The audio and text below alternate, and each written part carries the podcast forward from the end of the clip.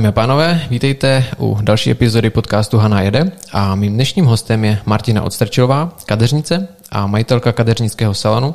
Eh, jejíž práci dost pravděpodobně znáte ze sociálních sítí, kde se prezentuje pod názvem Studio Martina. Ahoj, vítej u nás ve studiu. Ahoj, moc děkuji za pozvání. tak já se na úvod zeptám, jak si vůbec máš? No, mám se paradoxně docela dobře, i přesto, eh, že si kadeřnictví neprochází lehkou dobou, protože bývá často zavřený, ale naštěstí jsem se dokázala i v této těžké době aklimatizovat a přizpůsobit se a snažím se bojovat, nevzdávat se a nějakým způsobem žít, takže jo, mám se dobře. Máš se dobře, to je pozitivní.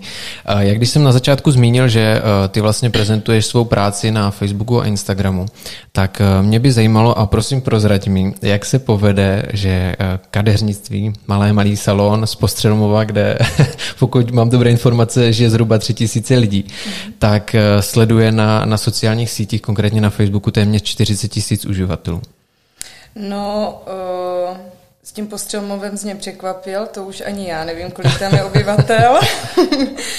Ale je to, je to tak, že vlastně, když mi bylo těch 18 a pak jsem dodělala kadeřnici, obor kadeřnice vzdělání, tak jsem samozřejmě chtěla nejlíp jako New York byl nejmenší město, kam jsem chtěla jet a kde jsem chtěla se proslavit ale uh, tou dobou už jsem byla zamilovaná do manžela, bylo mi tehdy 16, když jsme se seznámili a on je o sedm let starší než já. A v tu dobu už byl poměrně v Postřelmově zakořeněný. My jsme teda oba dva z Postřelmova. A nějakým způsobem jsem tam kvůli němu uh, zůstala. A pak se tak nějak všechno začalo vyvíjet a já jsem si řekla, že vlastně není potřeba odjet do velkého města a dělat eh, eh, Není, není potřeba to místo, vždycky jde o tu, o tu prezentaci, o tu práci a i když to trvá někdy díl a je to taková jako titěrnější práce, tak jsem vždycky věřila, že i, i fakt jako z toho nejmenšího městečka nebo vesnice se dá jakoby něco dokázat. A naštěstí teď po těch 12 letech eh, docela jako tvrdé práce, ale můžu říct, že opravdu za mnou do Postřelmova jezdí lidi z celé České republiky, Praha nevýjímaje a i ze zahraničí, z Anglie, vlastně z, řekla bych, mám klientky z celé Evropy, jo, jezdí. Takže eh, a i, i píšou, vlastně oni to jsou většinou Češky, který třeba se vrací jednou za čas k rodině, ale už mě začali i oslovovat teda hlavně z Německa a uh, tam už by teda opravdu jsme mluvili anglicky, protože tady nemají vůbec žádný vazby a jeli by čistě jenom na vlasy. K čemuž se já zatím teda úplně nemám, protože tu angličtinu ještě nemám úplně dopilovanou. Uh, ještě je to takové, já jsem se teď tři roky učila po nedělích, a takže tady k tomu se ještě neotvírám, ale prostě jde to. Jde to i z takového malého městečka. Mm-hmm. No, eh, tebe hodně proslavili ty proměny, o kterých určitě mm-hmm. dneska ještě bude řeč, ale já bych se možná v čase vrátil úplně na začátek. Ty jsi vlastně říkala a pokud, jak jsme se bavili ještě před rozhovorem, tak ty jsi vlastně vystudovala nebo vyučila se kadeřnicí. Mm-hmm. A co bylo potom, když jsi dodělala školu? No, když jsem dodělala školu, tak jsem si uh, otevřela kadeřnictví uh, v Zábřehu, nebo ono spíš nebylo úplně moje, ale pronajímala jsem si tam jakoby křeslo. křeslo. S jednou mm. už jakoby zajetou uh, kadeřnictví, která byla o dost starší než já. A tehdy to pro mě, já jsem neměla tu průbojnost a nebylo to pro mě úplně jednoduché s ní pracovat. Takže to za dva měsíce nebo za tři zkrachovalo. Já jsem byla dosti zklamaná, očekávala jsem samozřejmě uh, úplně jiný uh, začátek té kariéry a moc se nedařilo, takže jsem to chtěla vzdát a chtěla jsem tehdy jít eh, někam do restaurace pinglovat a vydělat si eh, peníze zpátky na ten nájem a na ty eh, náklady, které jsem do toho vložila, ale tehdy moje máma vlastně mě ne, nedala jinak, než abych si otevřela kadeřnictví v Postřelmově, který teda mělo i obrovský jako nájem pro mě tehdy. Ale ta podpora z její strany byla fakt velká. Ona říkala, že když půjdu teďka uh, obsluhovat do restaurace nebo dělat cokoliv jiného, takže je velká pravděpodobnost, že už se k tomu řemeslu nevrátím. A teďka jako jí musím fakt poděkovat, protože si myslím, že měla pravdu a i když jsem tehdy eh, pracovala tak, že jsem vydělala fakt jako na ten nájem a zbylo mi jenom něco málo do plusu, tak jsem uh, ráda, že, že jsem se tak tehdy rozhodla. No. Rozumím. To znamená, že mamince takhle na dálku určitě mm-hmm, letí děkuju, no. velký dík. A prozradíš mi, kolik ti bylo let tenkrát, když jsi byla tady na tom přelomu, jestli do restaurace nebo jestli pokračovat? To mi bylo těch 18. Těch 18. Mm-hmm, mm-hmm. No já jsem teda uh, do té restaurace nešla, šla jsem do toho postřelmovského kadeřnictví, kde to za, začalo a uh, začala jsem dělat standardní kadeřnickou práci, prostě přijímat lidi z ulice, stříhat pánský, dámský, dětský, prostě co se namanulo, klidně i pejskový ofinu. a, a no ale nějak mi začalo hrozně vadit, že mně přišlo, že ta práce není úplně komplexní, že když mi přišla ženská, která, které jsem udělala krásný vlasy, krásný účes, tak mi k tomu třeba neseděl už ten make-up, takže jsem mi poprosila, jestli bych jí mohla třeba trochu doupravit make-up. Oni většinou to přijali docela jako v pohodě. Make-up jsem jim udělala, už mi to zase nestačilo, chtěla jsem to i vyfotit, takže začalo takový to moje focení před a po.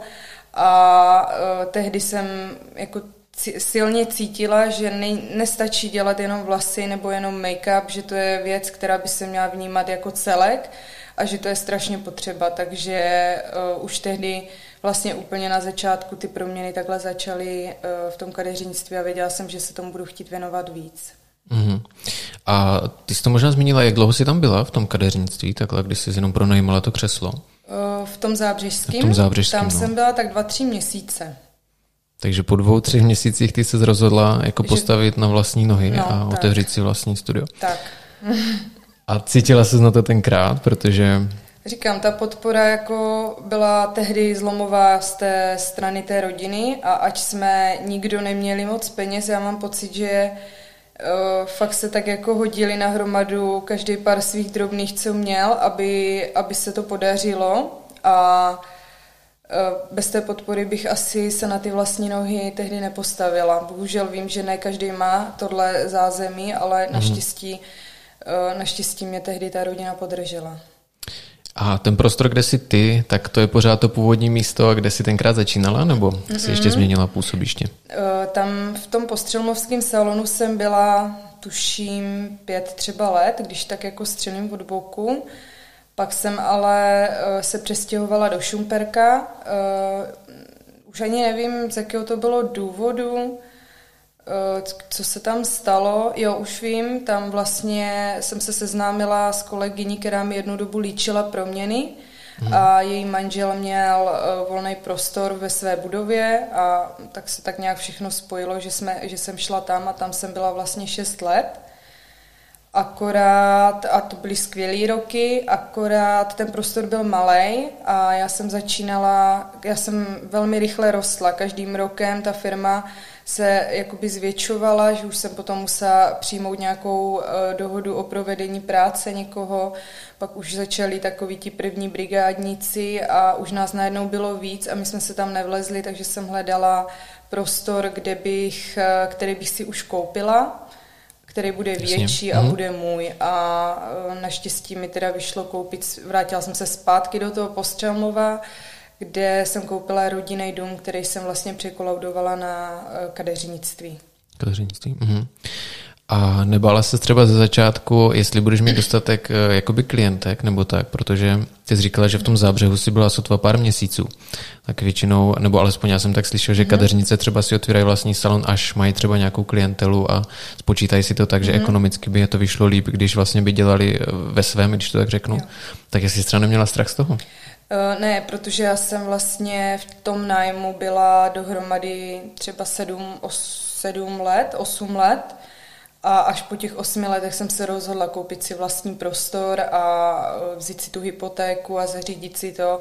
A tam už jsem měla stoprocentní jistotu, že tu práci chci dělat e, do konce života a že už jakoby to zázemí i e, v té klientele a tady v tom všem mám, takže už jsem se nebála. Jasně.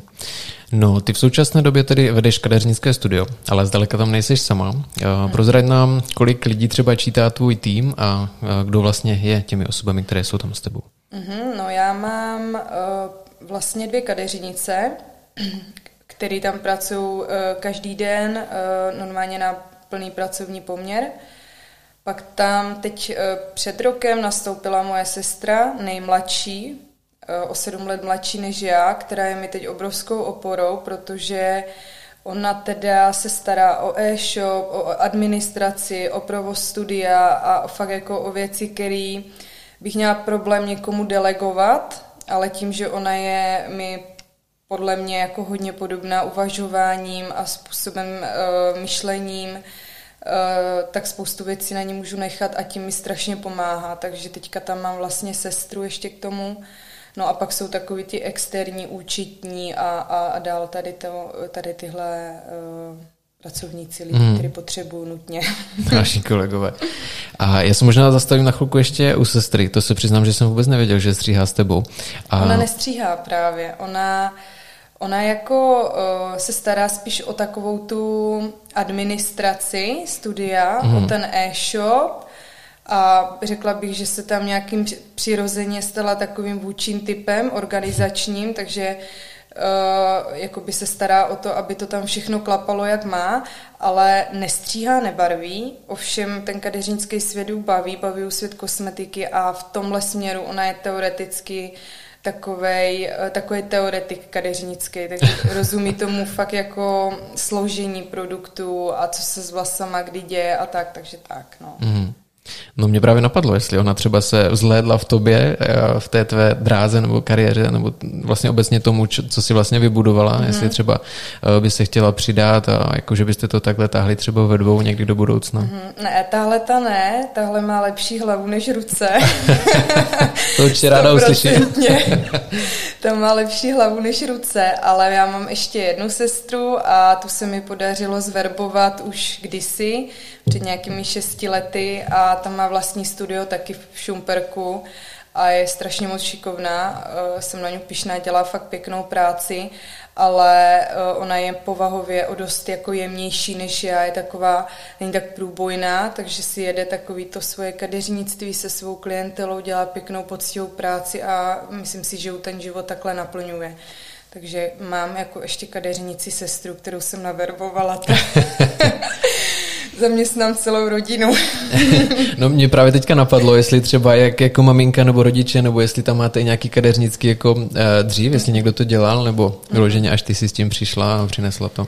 No, uh, já si myslím, že ani z mamčiny, ani z taťkové strany ten kadeřník tam nikdy nebyl. Ovšem, uh, myslím si, že jsem po tatínkovi zdědila uh, cit pro krásu a takový nějaký um, oko, um, mám dobré pozorovací, dobrý pozorovací schopnosti a takový ten, myslím to umělecký střevo, že mám po a jako našla jsem se uh, v té tvorbě právě u tady té kadeřničiny.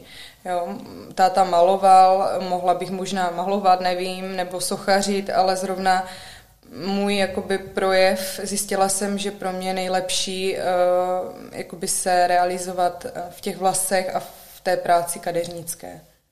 Jasně. No a vy se teda zaměřujete především na uh, stříhání, předpokládám, barvení a tady ty vlastně klasické uh-huh. všechny uh, služby, které já bych mohl očekávat, pokud přijdu do kadeřnictví, ale pak také na ty proměny, o kterých uh-huh. byla řeč tak nějak v úvodu. Uh, ty už si vlastně popsala, jak se k tomu dostala a to tak, uh-huh. že třeba ty klientky se ti nezdály uh-huh. třeba co se týká líčení uh-huh. a tak dále. Ale přece jenom uh, z mého pohledu je to něco tak jako unikátního, že proč to třeba nedělá někdo jako jiný, jiné kadeřnice? Uh, já jenom, když řeknu k těm proměnám, tak v době, když jsem říkala, že jsem začínala a skoro jsem uh, vlastně žádala ty klientky, jestli by jim nevadilo, že bych si je namalovala, udělala to tak komplexně, Tak tehdy to opravdu moc nebylo zvykem. Vím, že tehdy bylo snad v televizi, byl nějaký pořad ohledně proměn, který jsem úplně milovala, ale to mi bylo třeba 13 let. A e, já vím, že v té době, když jsem si pak říkala, já bych možná ty proměny mohla dělat jako službu, tak e, jsem hledala na internetu nějakou inspiraci, kde jestli třeba se tomu věnují jiný salony, nebo jaký jsou třeba, jak to mají organizačně i cenově třeba e, vymyšlený a nenašla jsem, nenašla jsem fakt žádný salon, jako nenašla tehdy.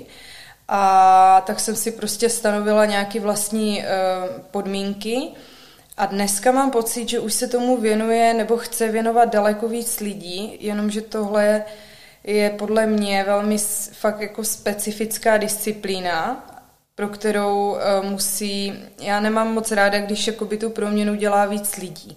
Když uh, je kadeřník, ten většinou ne, třeba neumí líčit, tak si k tomu přivezme nějakého vizážistu nebo vizážistku a ještě někdo třetí to nafotí, protože mně přijde, že to pak není dost komplexní a většinou pak ty proměny nejsou, uh, není to to ono. Jo, že mm. myslím si, že v tom je i ta moje jakoby specialita, že jsem taková jako multifunkční a že si dělám vždycky všechno sama a, a když něco neumím, tak eh, do toho vložím strašně moc energie, ať se to naučím. Takže teďka uh, mám pocit, že chtějí to dělat, jsou salony, které se tomu věnují, ale řekla bych, že spíš okrajově. Málo kdo jako se tomu věnuje takhle naplno jako já. Mm. No je potřeba říct, a to možná taky trošku ještě navážu na to, co jsme se bavili před rozhovorem, že ty si asi v podstatě byla jednou z těch prvních, které eh, se tady do těch proměn pustili a tím, že třeba dřív ještě ty sociální sítě a tak dále nebyly tak, jak dneska rozvinuté, tak vlastně ty jsi byla jedna z těch prvních, že jo? A tak jsme mm-hmm. se mhm. bavili třeba o podcastech, že jsou teďka docela populární a tak dále. Mm-hmm. Dřív to byl třeba YouTube a tak dále. Mm-hmm. Takže ty jsi vlastně tou začínající. A... Jo, takhle to myslíš. no, máš na to jiný názor? Uh, asi jako jo, asi to něco bude mít do sebe. A je pravda, že tehdy nebyly uh, sociální sítě, vůbec byly v, v plenkách, jako opravdu před 12 lety. Eh, Facebook už, už existoval a byl jakoby populární v zahraničí, ale já si pamatuju, že mi eh, tehdy přijela kamarádka z Prahy a říkala, ty Marťo, proč si nezaložíš Facebook? Tam je taková zeď, můžeš tam mít přátele, oni tě budou žádat o přátelé a teď mě vysvětlovala, jako, jak to funguje. Já jsem vůbec nechápala, jako proč, si mi to přišlo úplně blbost, proč bych na nějakou zeď měla dávat fotky a říkám, a co když nějakého přítele nebudu chtít jako eh, přijmout, jo, nebude na mě naštvaný, ale třeba nebudu chtít, aby mi, a ona nevěděla, jak mi tehdy odpovědně, nicméně uh, Facebook jsem si založila tehdy a dneska má Facebook, můj Facebook nějakých 35 tisíc fanoušků a a fakt jako jede a je to neuvěřitelné ulehčení pro mě jako pro kadeřnici, protože moje práce se dostane nejenom eh, za hranice Postřelmova nebo Hané, ale za hranice republiky a eh, tohle by nikdy dřív nebylo možné, takže si říkám, že jsem trošku i dítě štěstěný, že jsem se narodila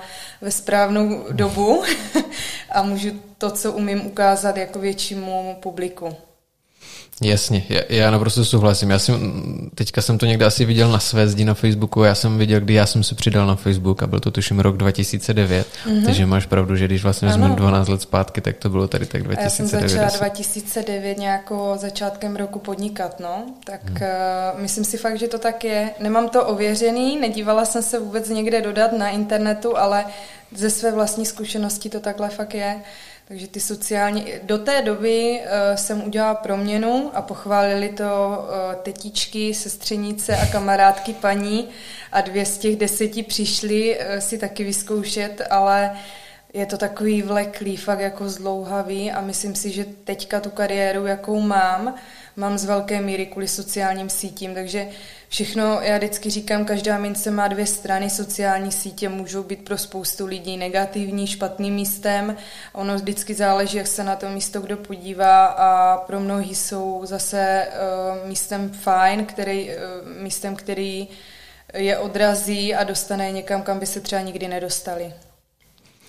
A mě ještě napadlo, jestli jsi měla nějakou jinou sociální síť. Ono totiž tenkrát přece, jestli si pamatuješ, běželi ještě takový lidé a tady tahle mm-hmm. Ne, to jsem neměla. Jako pro mě fakt jako bylo první, uh, první byl Facebook a pak jsem ještě, pamatuju si, jednou četovala, to byl, a to byl možná X-chat, nevím, jestli si to pamatuješ. Já si to pamatuju, vím. A tak ten X-chat, jakože to byla taková první jako uh, online sociální skupina, ale uh, jinak Facebook byl fakt první, no a pak později jsem si založila Instagram, no a to bylo vlastně podobný příběh, akorát mi zase o něm mluvila jiná kamarádka, jo, ale jinak uh, bylo to vlastně takhle podobně.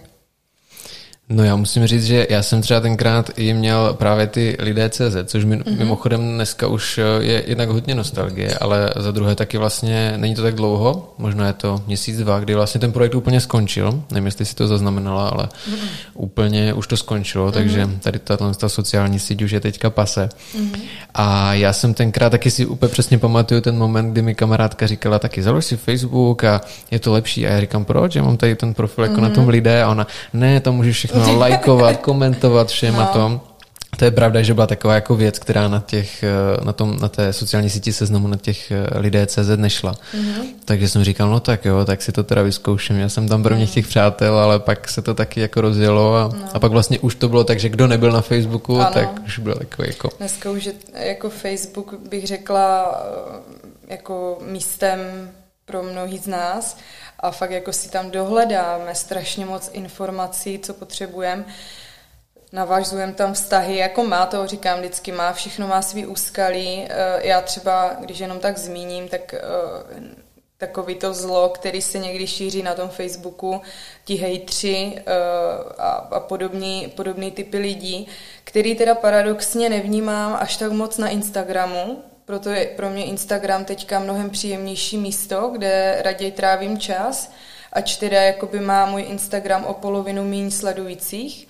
Mm. Nicméně na svých sociálních sítích, na svém Facebooku se mi uh, nějakým zázračným způsobem podařilo vytvořit velmi příjemný prostředí. Je tam strašně uh, jako úžasná komunita lidí a uh, u těch proměn si myslím, že se to tak jako nabízí, jak vidí někdo fotku před a fotku pro, tak mít nejapný poznámky vůči jako vzhledu před třeba, jo, mm. mohl by být prostě nepříjemný.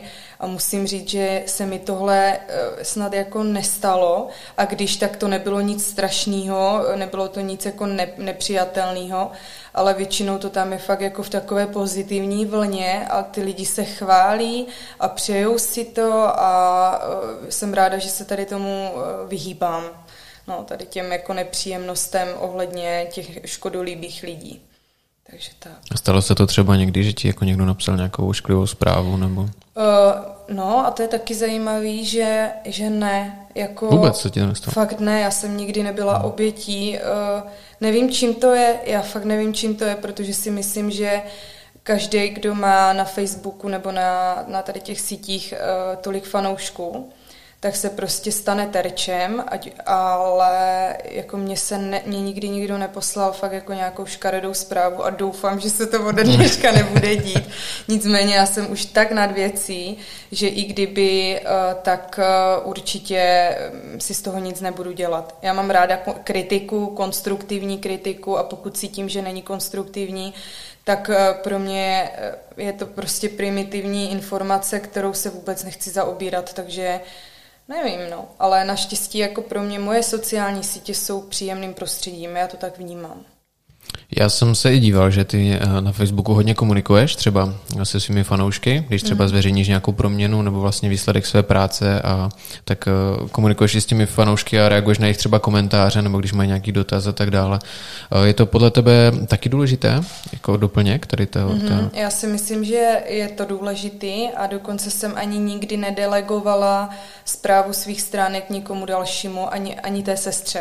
Jo, jednu chvíli uh, se mi pomáhala, pom- uh, nebo snažila se mi pomoct s zprávama, uh, ale nakonec jsme zjistili, že i ty si budu raději dělat sama. Uh, já v tom mám, je to, přijde mi to osobnější a že ty sítě budou pořád jakoby v, mým odrazem, že ve chvíli, kdy to začne spravovat někdo jiný, tak to bude, tak to bude vyznít to jako od někoho jiného. Prostě to půjde vycítit a opravdu jakoby pročítám téměř každý komentář, reaguju, dám aspoň like nebo odpovím a snažím se ten kontakt s těma lidma uh, udržovat a navíc pro mě, jak říkám, je dávka prostě pozitivní energie. Já tam chodím i ráda, i když třeba nemám zrovna den, tak si přečtu pár eh, fakt jako pěkných komentářů, protože od těch lidí jsou, je to úžasný a mě to nabíjí. Takže uh, myslím si, že to je důležitý a opravdu pečlivě věnovat se těm lidem a nabízet jim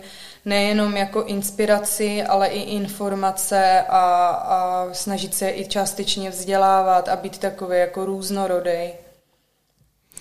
No, je pravda, že my se vlastně bavíme teďka o publikování uh, tvých výtvorů a tvé práce mm-hmm. na sociálních sítích, ale pravdou je, že ty si toho letos nebo v podstatě v minulém roce moc uh, ani nenastříhala, mm-hmm. že kvůli vlastně situaci, která je a dotýká se nás všech nebo hodně odvětví. Mm-hmm. Tak uh, jak ty jsi to vlastně vnímala ze svého pohledu, nebo konec konců vnímáš asi pořád, mm-hmm. protože musíme říct, že teďka v době, kdy natáčíme tento rozhovor, stále jsou kadeřnické salony zavřené. Mm-hmm. No, jako pro ty kadeřnice to je fakt jako těžký a já, je pravda, že toho materiálu na zveřejňování už není tolik, co bývalo. Vytvářet e, příspěvky je taky dosti těžký a já jsem musela najít nějakou jinou cestu, e, zveřejňuju jiné věci, e, věnuju se jiným věcem. E, trošičku mám pocit, že se ten kabát toho, těch mých sociálních sítí změnil, nemůžu říct, jak, eh, jak to vnímá to okolí, ale jako roste mi, pořád mi rostou ti fanoušci. Možná, že jsem přitáhla i ty, který dřív by to nezajímalo, jo? že tím, že se tam změnil ten obsah, tak eh, teď třeba se daleko víc věnuju make-upu, kterýmu jsem se dřív nevěnovala do téhle míry, takže to mohlo přitáhnout fanoušky zase z tohohle směru. Eh, snažím se tam teďka víc eh, navazovat kontakt nejenom s klientama, ale i s kolegama, kadeřníkama. Mm-hmm. Snažím se, přemýšlím se eh, i o nějakým školení, o nějakých prostě vzdělávacích kurzech, a jenom já mám teda jeden jediný problém, nebo nevím, jestli je to problém, ale já jsem hrozně jako rozlítaná a jsem ten typ člověka, který jako dělá nejraději 150 věcí naraz, ale všichni samozřejmě úplně nejlíp, jo. Což je fakt jako náročný. A uh, někdy si říkám, že ten můj Instagram je, tak, je takový jako ve vlnách Jo, že mám vlnu, kdy jedu prostě videa a zaškoluju a vzdělávám a pak najednou je vlna nějakého marketingu a obchodu, pak je zase vlna kreslení, pak je zase vlna vlasů a pak se víc jako kontaktu s kadeřníkama, že mám takový jako obdobíčka a když kam zatím mám pocit, že mi to neškodí, ale někdy si říkám, jestli toho není jako pro ty lidi třeba moc, no, takže to je taková jenom moje osobní Eh, krit, sebekritika. ne, jako určitě zajímavé, jak ty na to vlastně pohlížíš, protože já, když jsem tě teďka poslouchal, tak na mě to zase eh, působí třeba tak, že to může být vlastně tvoje výhoda. Že ty lidi, pokaždé, když si vlastně otevřou tvůj profil, tak uh, jsou v takovém možná očekávání, že tam třeba naskočí něco jiného. Mm. Že tam není pořád jeden a ten stejný obsah dokola a možná třeba i proto si vlastně jiná, si odlišná, mm. si zajímavá a proto tě třeba sledují a a vlastně sledují tě i noví lidé a tak dále, dostává hmm. se to k víc lidem a, a máš takový širší jako záběr. Jo, je to pravda, že ten záběr tam určitě bude širší a uh, je pravda, že se snažím čím dál víc, nebo ani ne vlastně snažím. Uh, prostě řekla jsem si, že budu čím dál víc sama sebou a Eh, budou lidi, kterým se to bude líbit a který to bude zajímat a někomu se to líbit nebude a nebude ho to zajímat, tak prostě nebude chodit na ty moje eh, stránky, tak to prostě na tom v tom světě sociálních sítí a není dobrý se zavděčovat eh, na sílu všem. A já si říkám, prostě ukážu, jaká jsem, půjdu s tou kůží na trh, předvedu, co umím a jestli se jim to bude líbit nebo někomu, tak eh, klidně může přijít a ráda s ním budu komunikovat a budu mu, já bych chtěla být přínosem hlavně pro lidi a to pozitivním. Mm-hmm, no jasně. No a když teď pomíneme sociální sítě, nebo takhle jako mhm. prezentaci mm-hmm. směrem ven, tak eh, jak tě korona poznamenala, co se týká toho biznisu, toho vlastně chodu tvého, tvého mm-hmm. salonu a tak dále?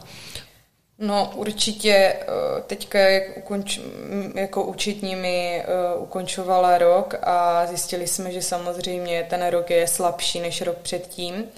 Ovšem, eh, co se týká právě stránky té, toho kadeřnictví, já jsem naštěstí měla v první vlně, totiž ono to v té první vlně v tom březnu loňského roku vypadalo, ono to nebylo tak špatný. Ono se řeklo, všichni buďte doma, eh, prezentovalo se to tak, že všichni si pojďme uklidit a pojďme trávit čas s rodinou a všichni si odpočiníme a nechoďme ven. A ono se tak jako vysílalo jako takové, taková fajn dovolená pro ty lidi, bych řekla. Pak když už se to ale natahovalo, tak už, už, už to nebylo příjemný. Nicméně já jsem takhle jako dokázala relaxovat 14 dnů a po 14 dnech když jsem koukala na ty televizní noviny, tak jsem si říkala, Marťo, um, toto prostě nebude dobrý, to není jako dovolená a měla by začít něco dělat, nějak přemýšlet. A řekla jsem si, že mám vlastně v salonu v poličce prostě nějaký šampony, kondicionéry na prodej pro své klientky, takže to nabídnu do placu a najednou, uh, když jsem to udělala, tak se strhla vlna a vlastně tehdy mi přišla na pomoc ta moje sestra, protože to bylo denně třeba 150 mailů a my jsme mm. vyřizovali vlastně uh, jakoby online nějaký prodej na základě přes maily. Jo? Že jsme doporučili kosmetiku, účetní nám zpracovala faktury, eh, takže jsme byli takhle tři lidi prostě v kontaktu, bylo to fakt náročný, ale zjistila jsem, že to je dobrá cesta a že mě to, i když to není nebylo na nějaký velký zbohatnutí, tak mě to uh, tržilo prostě trošičku nad vodou. No a přes léto, kdy už teda si hodně lidí myslelo, že eh, koronavirus vlastně skončil, hmm. minimálně jako u nás ta atmosféra takhle vládla, tak uh, jsem si říkala, že ne, že budu obezřetná a pořád jsem i celé léto pracovala na tom, abych si zbudovala e-shop, a ten se mi pak strašně hodil právě, my jsme ho vlastně spustili 1. srpna, no a srpen, září jsme pracovali a v říjnu už nás zavřeli a můžu říct, že e, díky tomu e-shopu se, se stalo, že ne, ne, se nepropadám pod, pod nulu a držím se, držím se hezky na, nad vodou a nemusím zatím ještě propouštět svý zaměstnance, což bych nerada, protože to jsou zároveň mi přátelé a jsou tam potřební, takže Uh, takže takhle, no. Takže jsem začala i obchodničit na závěr. a on je to úplně jiný svět, ten, uh, ten to je fakt jako biznis, uh, jo, teď promyslet, teď naskladnit, komunikovat s obchodníma partnerama, je to, je to zase něco jiného a zase jsem se musela i během toho roku vzdělávat tady v té oblasti, no. No a přizpůsobila si třeba i nějak ty služby v momentě, kdy si nemohla klasicky stříhat, barvy, dělat proměny a tak dále, tak na tom e-shopu máš nějaké výrobky, jak jsi zmiňovala, mm-hmm. ale přidala jsi tam třeba i něco jakoby svýho, co, co jste třeba vymysleli během toho, že byste mohli nabízet jako právě online? Mm, jako myslíš službu? Tak, službu. Jo. Já vím, že třeba ty, ty konzultace jo, jsem jo, tam viděl. Jo, jo. Ano, eh, to, to je vlastně teďka novinka, protože my, jak jsme pracovali v prosinci, tak jsem už tak trošku tušila, že ten leden bude zavřený a říkala jsem svým holkám eh, v kadeřnictví, že eh, pokud se zavře a bude to zase trvat díl, tak eh, že bychom zkusili spustit tady ty online konzultace a uh, pokusili se vždycky s těma lidma spojit uh, přes Skype, teď my používáme teďka Skype mm-hmm. a uh, protože ono, ono to není tak jednoduchý, ta diagnostika těch vlasů nebo i pletí nebo doporučení make-upu, ono, ono spoustu lidí si myslí a to mám denodenně, mám milion zpráv, kdy jakoby ty ženský fakt jakoby chtěli poradit, jaký by jim slušel účes nebo make-up ale z fotky to absolutně nejde určit, protože ty fotky zkreslujou, každý foták má jiný objektiv, některý přidává kila, některý jakoby zase ne. Teď světlo, lidi nemají úplně někdy cit, takže stojí prostě fakt na špatném místě pod špatnou žárovkou a, a to už je potom jako, abych jim řekla, co by jim slušilo, já bych se necítila absolutně profesionálně, kdybych jim měla říct, takže jsem to nedělala, no a teďka nastala doba toho, že jsme teda se uchýlili tady k těm online konzultacím, ale i přesto, že oni by ty lidi chtěli, abych radila hlavně se vzhledem, což nej, na to nejsou tyhle konzultace určený. Oni jsou určený k tomu, aby my jsme poradili, jak správně by se měli o ty vla, svoje vlasy starat, protože je strašně moc uh, druhů vlasů a druhů pokožky hlavy, problémů, jo, a lidi, lidi neví spoustu věcí, který mají docela snadné řešení, ale oni mají problém, který řeší roky a nemůžou na něj přijít. Takže k tomuhle účelu byly eh, stvořeny tyhle videokonzultace, kdy my je vyslechneme a technologicky jim poradíme, jak by co měli dělat. Eh, a s make-upem je to podobně tam už jakoby je to trošku i o mým citu. Musím si fakt jako potřebu, aby mi ta klientka někdy stoupla k oknu, vzala, říkám, jak má nastavit počítač, že má sklopit trošičku tu kameru, jo, a přesně naproti sobě, ať to má, ať vidím lícní kosti, ať vidím tvar nosu, protože ze spod to fakt vypadá často jinak, a barvu očí, ale jako jsem překvapená, že to fakt jako funguje a jde to i když to není osobní kontakt a ten nikdy nic nenahradí, tak eh, jsem docela schopná tuto pomoc eh, s odstínama make-upu a tady s tím líčením online, jako dá se to. A byl tady o tu službu zájem třeba mezi jako zákaznicemi? Nebo jaká byla odezva třeba ta prvotní? Mm, uh, no, tím, že my jsme teďka v době, kdy já fakt nevím, co bude zítra a pozítří a za týden, takže my prodlužujeme nebo nahazujeme termíny na náš e-shop, eh, kde si každý vybere, ale ty termíny jsou eh, vždycky třeba jenom tři dny dopředu. A jako docela se nám to zaplňuje, není to úplně obsazený, ale jako minimálně půl den máme na to, že ty eh, online hovory vyřizujeme a, uh, ale myslím si, že tam je nevýhoda to, že třeba fakt nejsou schopná hodit ty termíny aspoň 14 dnů dopředu, protože ty lidi se potřebují přizpůsobit a my vlastně ty hovory vytváříme nebo děláme dopoledne anebo brzo odpoledne což lidi bývají v práci nebo mývají, hodně píšou, že mají třeba dítě, který by je rušilo.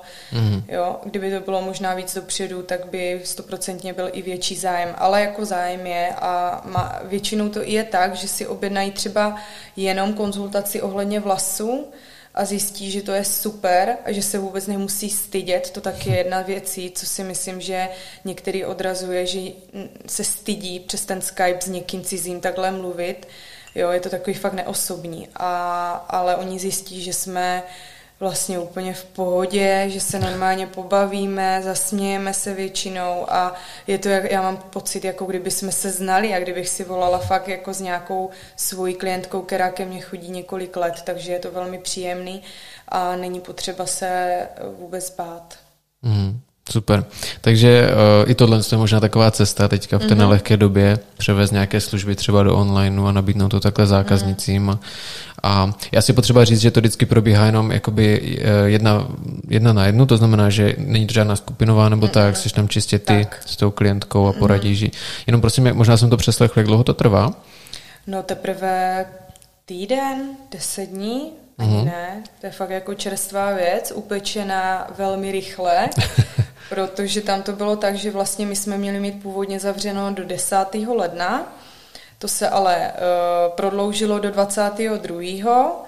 Takže to je teďka do pátku. Ano. Jo, a věřím tomu, že se to prodlouží zas, co, můj předpoklad, ale nej, ne, nevím to stoprocentně, takže nemůžu teďka nahodit termíny na příští týden, jo, když, když nevím, jestli vlastně nakonec budeme muset být u zrcadel a budeme už eh, dělat reálně, takže eh, je to, mě nejvíc nevyhovuje ta nejistota a to, že nevím prostě, jak dlouho budu s jistotou doma a abych si mohla podle toho udělat nějaký plán a nějaký mm-hmm. projekt. To mi hrozně jako vadí, že to je všechno takový jako ze dne na den. Chápu. Uh, napadá mě, co zákaznice, které třeba u tebe byly naposledy, já nevím, loni na jaře, mm-hmm. tak uh, co teďka dělají s těma vlasama jako svýma? Když nemůžou se jít k tobě ostříhat? To no. už třeba rok jako neostříhaný, nebo jak se to řeší vůbec? Já teďka? nevím, jako upřímně nevím. A mám v hlavě takový obrazy klientek u zrcadla eh, doma s nůžkama manikúrníma v ruce, jak si stříhají ofinu. Jako občas se mi prolítnou hlavou tyhle obrazy a vidíme velmi nerada, protože se to pak blbě spravuje. Ovšem, eh, teďka třeba vím, že ze, eh, od vlády je povoleno snad, eh, aby navštěvovali kadeřnice klientky doma, u nich doma. Jenomže, takže mě občas někdo takhle z mých klientek napíše, zavolá, jestli bych k němu přijela, ale to už jakoby neděl, nebo nedělám to, protože pro mě je to strašně nekomfortní, nepohodlný a jak říkám, já už tu práci dělám eh, hrozně, já jsem puntičkář, má, chci to mít perfektní a já nemám pocit, že bych doma v kuchyni někomu něco udělala dobře a hlavně to nářadí, všechno sebou táhnout a hmm. jezdit od domu k domu, asi kdyby nebylo zbytí a věřím, že je spoustu kadeřnic, které prostě díky tomuhle dneska existují ještě, ale já díky bohu mám uh, ten e-shop a jiný způsob jakoby té práce momentálně, našla jsem si jinou cestu, takže uh, já teda ke klientkám nejezdím, ale vím, že, že se to děje tady to, ty služby do domu. Mm-hmm. No já si úplně jako nedokážu třeba představit moment, kdy bychom řekli, že teďka v pondělí by se nic se neděje. Že v pondělí by se otevřely teda eh, salony, je teda možné se objednat, mm-hmm. tak na tebe se musí navalit jako hrozně no. moc přece zákazník. Já jsem byla dokonce i v situaci, teďka v prosinci, já jsem si zvykla na to, že uh, nikdy nemůžu svým rozhodnutím potěšit všechny, a snažím se vždycky vybrat takový to diplomatický nejlepší řešení, který vždycky eh, proberu se svým týmem. A vlastně, když nás otevřeli 3.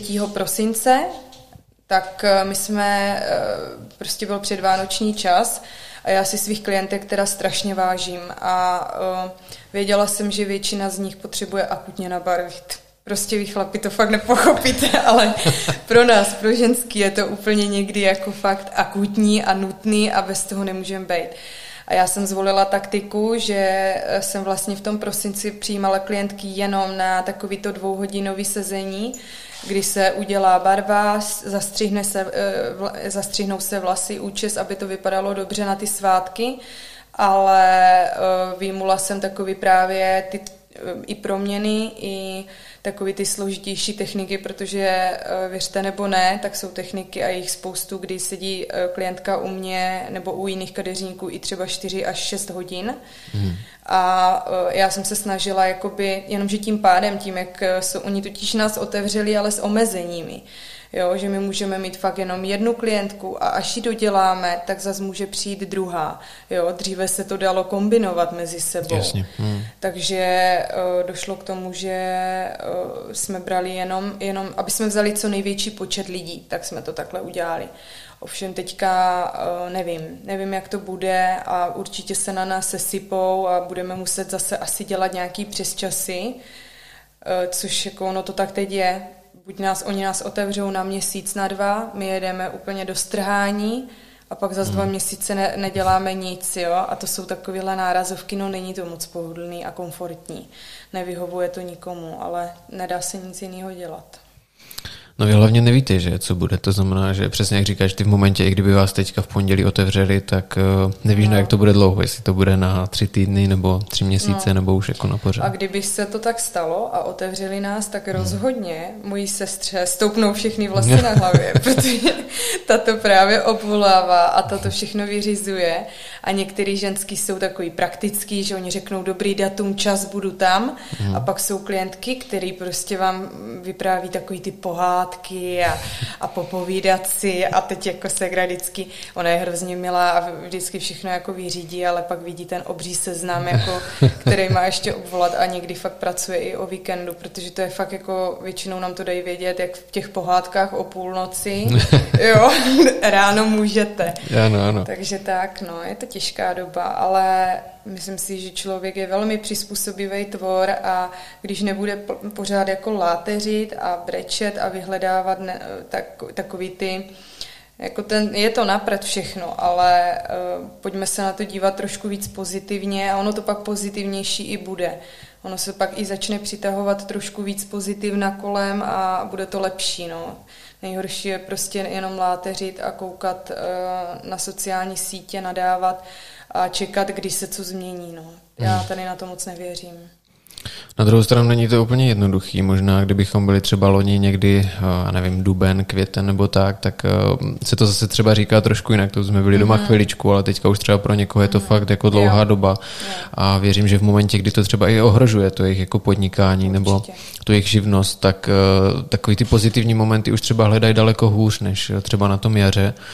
Takže ono hodně záleží. No. Ale každopádně tvůj přístup se mi jako líbí. Mm. Jsem moc rád, že jsi naladěna na té pozitivní vlně a v podstatě vnímám to tak, že už se těšíš, až zase budete moct přivítat moc zákaznice. se těším, ale právě, že uh, jsem se rozhodla využít ten čas, kdy jsem doma a pozitivně uh, motivovat lidi na svých sociálních sítích, ať už kadeřníky nebo běžní lidi a často právě mi tam i píšou, že jsou rádi, když vidí ten pozitivní přístup, že i je, jako přinese jim to, uh, přinese, jim to lepší pocit a snažím se i pro ty kadeřníky, uh, kteří kteří fakt teďka jako mají velký problémy, tak aspoň jako hodně se vytváří uh, právě online školení pro ty kadeřníky. My máme teďka jako přijde, že ta komunita kadeřníků se teď strašně združila a že se navzájem jako zaškolujeme, vytváří, vytváříme vztahy a kontakty mezi sebou a to taky třeba dřív tak nebylo a já si třeba pamatuju dobu takové té rivality kadeřnické, jako fakt velké rivality.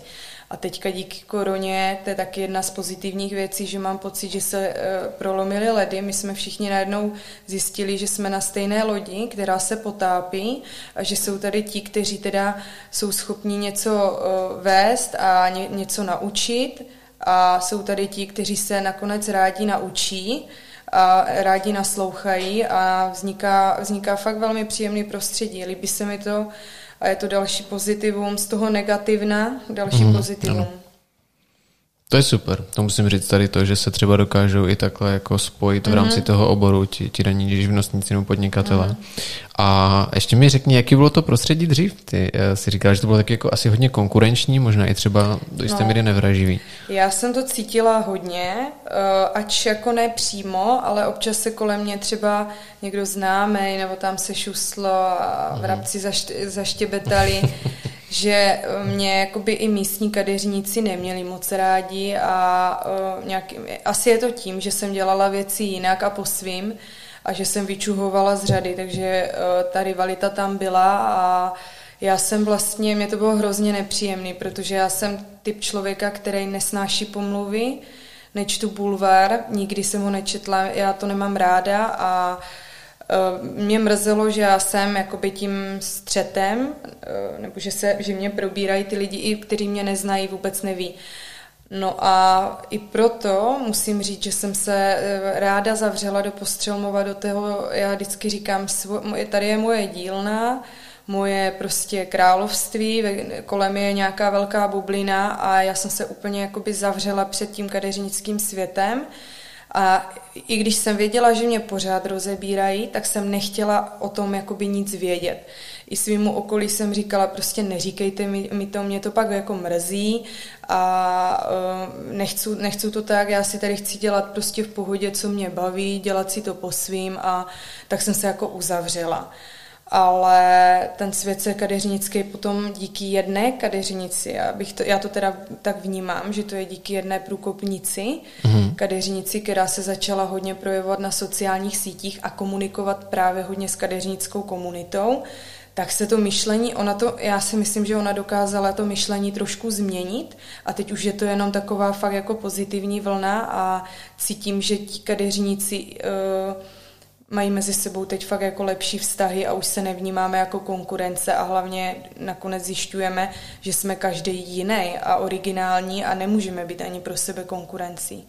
Jo, takže eh, teďka najednou vystrkuju růžky a Nakonec jsem se i odhodlala vlastně teď nově zpravu i skupinku na Facebooku, eh, která teda je pro tu značku, se kterou pracuji a Pozvala jsem tam kadeřníky, že jim tam budu eh, jakoby nápomocná k nějakým technologickým postupům, radám a mám už jako i zájem na to s těma kolegama pracovat, což bylo hodně dlouhou dobu pro mě nemyslitelné. nemyslitelné. Mhm. No, hele, jak když tě mám tady, tak uh, nemůžu se odpustit otázku, bavíme se o vlasech, o účesech, mm-hmm. tak co říkáš na ten můj? tak to je dobrá otázka na odlehčenou. Já myslím, že jsi fešák. A posluchače lituju, nebo možná někteří to uvidí, jak se Diváky. začervenal, kopněte na něj. je to vidět. Jo, já myslím, že je super. Jo. A kdyby nebyl, tak to stejně neřekneš. Jo, to bych řekla. To bych řekla. Fakt, já jsem hrozně profesionální, ale je pravda, teď dobře na, najel, uh, někdy se mi stane, že třeba se potkám v Kauflandu s někým, s nějakým obchodě na městě, někdo uh, s, s někým mým známým a řekne, ty prosím tě, a když teda ty tobě to tak jde, co by mi slušelo? Nebo mám to dobrý, a jako pro mě, když vím, že to není dobrý, tak eh, mám problém to říct ve chvíli, když vím, že s tím nemůžu nic udělat, mm. že to nemůžu hned spravit, anebo toho člověka, jo, vzít ho, přijmout ho, protože já mám ten salon fakt nadspaný. Takže tam je pro mě strašně těžký říct, no není to ono. A jo, nějak šetrně. Když bych věděla, že to můžu spravit, tak řeknu, máte to šílený. Prostě barva je úplně špatná, nejde vám k pleti, nejde vám k očím, střih prostě vás rozšiřuje nebo snižuje. Takhle ne, pojďte, já vám to celý musím předělat a spravit a fakt si jako jsou schopná říct takhle na rovinu tu kritiku, ale vůbec ne jako tím kritickým tónem, ale spíš jako odborným, aby ten člověk věděl, že to nemyslím zle a fakt jako to vidím a vím, co mám dělat. Jo? On mi díky tomu i často důvěřuje ale jako když vím, že nemůžu pomoct, tak uh, velmi opatrně naznačuju, že něco by se dalo zlepšit, ale, ale jako je to pro mě těžký, no, říct na rovinu. Mm. Takže tak. No a já se zeptám, my se tady celou dobu bavíme jako o zákaz, zákaznicích v tom ženském uh, rodě, ale mm-hmm. máš mhm. třeba ty i nějaké muže? Chodí k tobě i nějací pánové? No, uh, měla jsem takovou svou skupinku uh, myšáků. já jsem totiž, jak říkám, já mám pocit, že potřebuji dělat strašně moc věcí a mě pánský baví. Já jsem na něho byla fakt jako skoro nejlepší. Mě jde strašně dobře krátký střihy, mám cit pro geometrii, pro tvar a dokážu s tím dobře pracovat. Ovšem eh, jistou dobu to nebylo úplně jako, eh, nedalo se na to moc vydělat. Na rovinu na tom pánským tehdy, eh, když jsem začínala, tak to byly takový malý peníze, že každá kadeřnice dělala raději dámský. Jo, mm. bylo to tak. Teď už se ta doba taky trošku změnila, i, i chlapi si konečně připlatí u kadeřníka dobrýho. A já jsem si vlastně před uh, nějakou dobou si, jsem si říkala, ty, já bych se zase trošku chtěla jako k tomu vrátit, naučit se ty výtraty a mít to jo, z té nuly a dostracena a pohrát si s tím. Takže jsem měla takovou omezenou malinkou skupinu lidí, většinou to byly manželé mých klientek, který jsem barvila, ne teda barvila, stříhala, Stříhala. tak. Ale překvapilo mě, že jako fakt za mnou jezdili e, i z Brna a z Lančkrouna a vůbec jako z, zdaleka, jo? že to bylo na chlapa jako podle mě dost daleko. Ale bylo jich jenom pár a bohužel uh, dělala jsem je právě do té první vlny korony a pak už jsem přestala, protože ta práce byla strašně moc na té dámské straně a uh, už nebyl čas na to pánský, takže teď jsem ho uzavřela, no, a věnu se zase dámskýmu. Mm-hmm, takže čistě jenom jo. dáme. Jo. Mm-hmm, jasně. Uh, no a pojďme teda k těm proměnám. Mm-hmm. To je asi možná to gro té tvé práce mm-hmm. obecně, nebo to, co tě nejvíc uh, jak si proslavilo. Jak ta služba obecně vlastně funguje? No, funguje to tak, že proměnu uh, si tam je vůbec jako potíž se na tu proměnu totiž dostat. To je první háček, jo. Protože já dělám uh, dvě proměny týdně, což mi udělá v průměru 10 proměn za, za měsíc. Ovšem jako zájemců je eh, stonásobně víc. A já už jsem ve fázi, nejdřív jsme to měli tak, že jsme prostě vyhodili každý měsíc nějaký den, kdy budeme objednávat telefonicky na proměny. A fakt reálně se stávalo, to byl souboj. To bylo prostě ten telefon, ten prostě zvonil od rána do večera a e, spousta lidí si brala i dovolenou na to, aby se dovolala nebo stalo se častokrát, že manželka zaúkolovala manžela, jeho bratra, bratrance, sestřenici, babičku, všechny a volalo mm-hmm. vlastně na jedno místo třeba deset lidí, aby si znásobili šanci.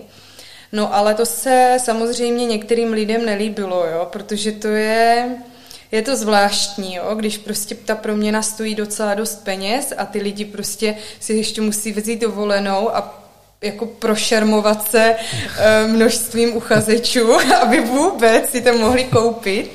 Takže my jsme pak eh, loni v září eh, díky tomu e-shopu zvolili jiný systém a to mhm. ten, že jsme udělali tako, zařídili takový pořádník a lidi nám mohli napsat, nebo když si rovnou koupili něco na e-shopu, tak napsat, připsat do objednávky, že by měli třeba e, zájem navštěvovat naše studio, jak služby nebo proměnu a my jsme si je do toho e-shopu, do toho systému takhle zařadili a my je tam máme, máme je tam v seznamu. Ovšem ten seznam už byl potom zas tak obrovský, že jsme ho museli uzavřít a momentální stav je takový, že už nejsou žádný volací souboje, ale eh, my každý měsíc vlastně eh, obvoláme těch 10, 8, 10 lidí, kteří jsou prostě v tom pořadníku na proměnu. Přijde mi, že to je takový pohodlnější. Ovšem je spousta lidí, kteří do toho, v tom pořadníku nejsou a mhm. dostanou se do něj. Já jsem měla teda v hlavě tak dva roky, ale vzhledem k tomu, že jsme furt zavření, tak to budou možná čtyři. Jo, to je prostě, v tomhle je to blbý. Takže eh, je problém vůbec se na tu proměnu dostat. No a když se ten člověk na tu proměnu dostane, tak eh, se mu věnu vlastně celý den já. Eh, je to tak, že vlastně začíná ten den nějakou focením, snažím se potom s tím člověkem seznámit a já třeba pracuji hodně na takové emocionální úrovni, kdy já fakt jako neberu v potaz jenom to fyzično, ale je hrozně pro mě důležitý jak, jaký ten člověk jakoby v reálu je, protože podle mě to je alfa omega všeho a ta povaha, nositelnost, já třeba už mám ten, uh, to oko tak vy, vypracovaný, že já si všimnu i tkaníček na, na botách, jaký má, kalhoty, košily, já koukám na tebe. jo, kabelku, uh, jak má co sladěný, šperky, jo, a Eh, já dokážu díky tomuhle strašně moc lidí odhadnout, z jakého jsou prostředí, jak moc uh, jsou pro sebe důležití, jak moc jsou schopní, kam, kam až jsou schopni dojít daleko pro, pro, sami pro sebe jo, pro svoje pohodlí a pro svůj vzhled a vlastně díky tomu já vlastně nastavuju potom eh, dál tu proměnu. Náročnost účesu, barvu, jo, jak bude ta, i ta barva náročná, jestli vydrží krásný odstín rok, anebo jestli bude potřeba za měsíc a půl znovu dobarvit.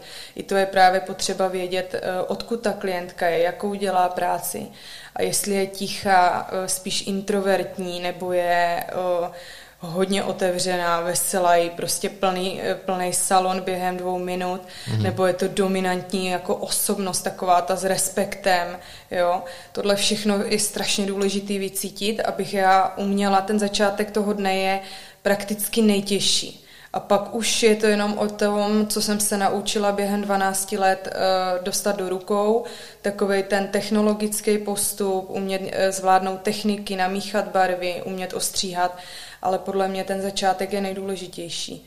A to si myslím, že ty moje proměny dělá právě uh, jako výjimečný, což eh, mi hodně lidí právě sděluje, že má pocit, že uh, v těch mých proměnách, v těch lidech je vidět něco víc než jenom kadeřnická nebo vizážistická práce, ale jakoby to postavení těla, ten, ta jiskra v těch očích, ta duše, ta osobnost té ženské se rapidně změní a uh, já mám třeba i tolik strašně eh, neuvěřitelných příběhů, co se potom dělo i po proměně s těma ženskýma. A tyhle ty příběhy si teda chystám, až mi bude 89 let, tak bych chtěla napsat knížku. Do té doby doufám, budu moci ještě pracovat u zrcadla. Ale myslím si, že tohle by byla fakt hezká knížka z prostředí toho kadeřnictví a co se dělo s těma osudama, protože Měla jsem i třeba fakt týraný ženy nebo zneužívaný ženy, které eh, díky té proměně tak neuvěřitelně vyrostly, našly jako pevnou půdu pod nohama a vybudovali si třeba i kariéru, postavení v práci i v rodině, byli schopni opustit šílenýho manžela, který je ničil, eh, uměli si eh, fakt jako naučili se být, já říkám, trošku sobci, což je hrozně podle mě potřeba, být sobec a myslet sám na sebe a to je další věc, že ty moje proměny nedělám jenom tak, že si řeknu, jakou máte barvu očí, taková vám bude slušet barva vlasů, ale já to ráda propoju s psychologií, protože mě ta psychologie baví a baví mě takový ten, jak se dnes říká, coaching mm-hmm. a ty lidi uh, vlastně chytit tam, kde potřebuju. Někdy je s nima potřebuji trochu i zaštěrchat, aby se spamatovali a správně je namotivovat a poslat je vlastně s tím novým vzhledem, novým já i vnitřkem do toho světa. A nejlíp, když se mi pak vrací a ještě, ještě můžu dopilovat další návštěvy. A můžu vám říct, že to je eh, na té práci ten můj hnací motor a to nevyčíslí žádný peníze a nic, nikdo, když pak jako vidíte, eh, že jste dokázali aspoň jednomu člověku v životě zkvalitnit jeho život. Jo, proto je pro mě uh, absolutní strop a, a můžu to vidět na vlastní oči, takže jako to mě vždycky dojme, když o tom mluvím, ale já to tak strašně zbožňuju právě tohleto. Takže to si myslím, že zase jako činí ty moje proměny jinými a i díky tomu se mi možná podařilo uh, dostat se i za ty hranice, kde to ocenili uh, fakt jako velký magazíny, časopisy a a velcí kadeřníci to ocenili, eh, prostě to v tom asi vidí, tu hloubku.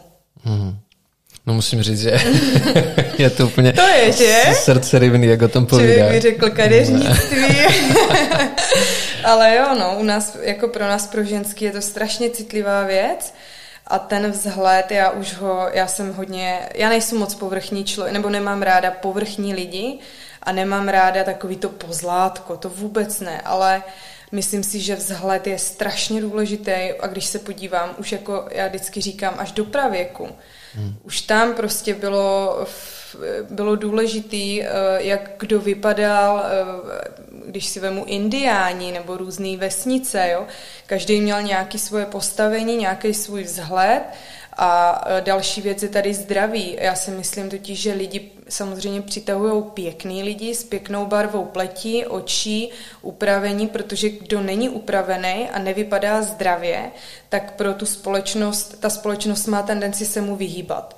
A i to si myslím, že zase jakoby máme v sobě geneticky zakódovaný úplně z pradávna a není nic špatného na tom se umět o sebe starat, vypadat dobře, protože všichni chceme mít kolem sebe společnost, nechceme být odstraňováni a odsouvání bokem, takže to je taky jedna z věcí, eh, co, co já jakoby razím tohleto moto a setkávám se někdy i s tím, že někdo si myslí, že to je prostě malichernost a že to je povrchní, jo, starat se o zle, důležitá je tady ta duše, jenom že to, to se nedá oddělovat podle mě, tady ty dvě věci.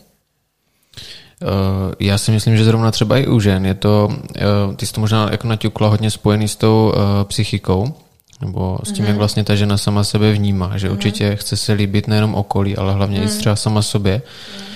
A, co si o tom třeba myslíš? Jako jsou ženy, že se o tom jako baví na rovinu, nebo je to spíš takový to tabu, která si jako každá e, prožívá tak nějak v sobě a nechce se třeba úplně otevřít? Jo, jako toto si myslím, že má každá e, v sobě, jo, že tyhle věci nikdo o sobě nahlas neřekne, jako, nebo možná jako hodně blízké kamarádce, sestře, ale tyhle věci se moc neříkají. Ale zrovna mi to připomnělo e, jednu, proměn, jednu proměnu, kterou jsem měla vlastně uh, na konci roku ta proměna není zveřejněná a nikdy nebude. Paní si to nepřála, což nebývá častý, ale paní mm-hmm. si mhm. to nepřála. Ale tím pádem můžu říct, tahle ta paní uh, byla neuvěřitelný člověk, byla uh, inteligentní, uh, bylo mi s ní strašně dobře celý den.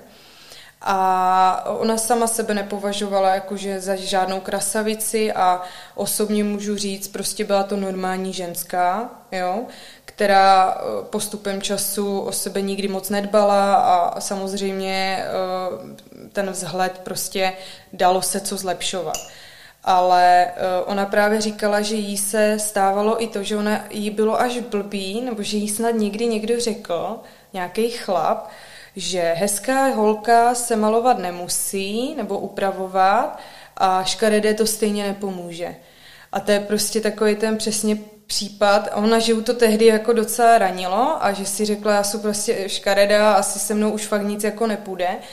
A já jsem mi na rovinu říkala, že samozřejmě, že jsou jako mezi náma holky, které prostě nejsou nejkrásnější na světě, nemají dokonalý proporce, ale to přece neznamená, že kopnem někam do škarpy a jako nemají šanci a ani uh, jako důvod jako existovat, jo? A nemluvě mm. o tom, že jo, je dokázaný, že prostě když se dva seznamujou, tak eh, je ta, to fyzično je na prvním místě, protože co jiného, že jo, musíme se přitahovat vizuálně, ale eh, když si vezmete třeba, já nevím, nějaká holka, která bude mít třeba větší nos, nebo bude mít nebude mít dokonalý obličej, ale ona se bude umět hezky namalovat, učesat, upravit a vy ho potkáte někde a řeknete si, jo, docela pěkná holka.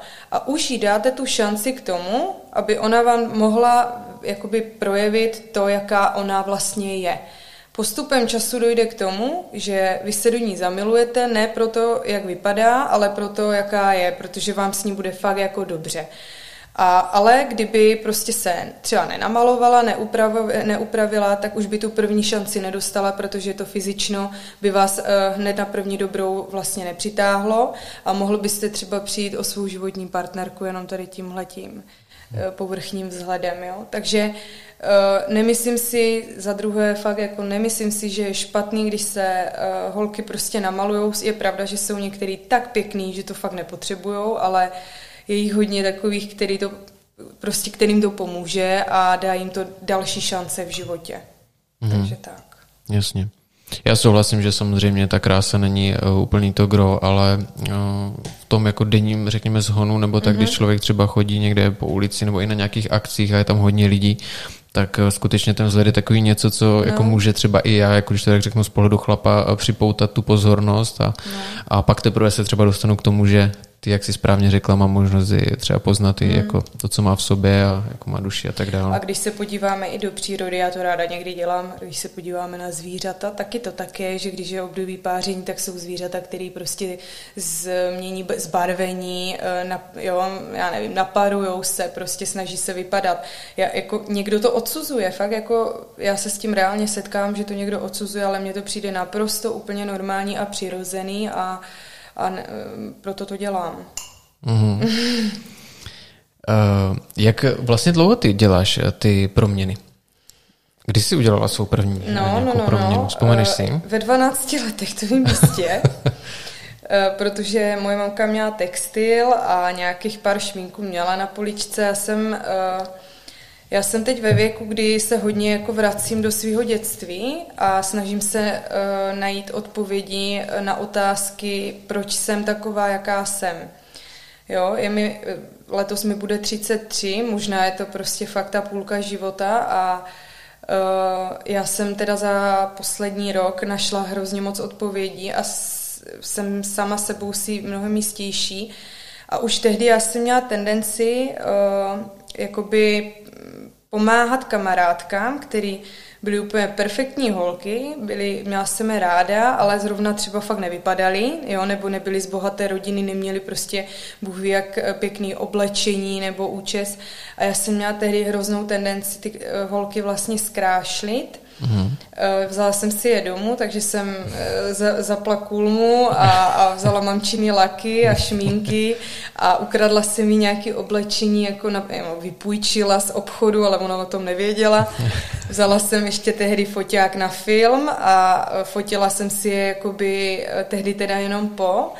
A vždycky pamatuju si takový ten opojný uh, pocit, když jsme pak šli do školy, uh, jak všichni jako úplně padli na zadek z té holky, jak z ní byli úplně hotoví, jak se k ní úplně jinak chovali.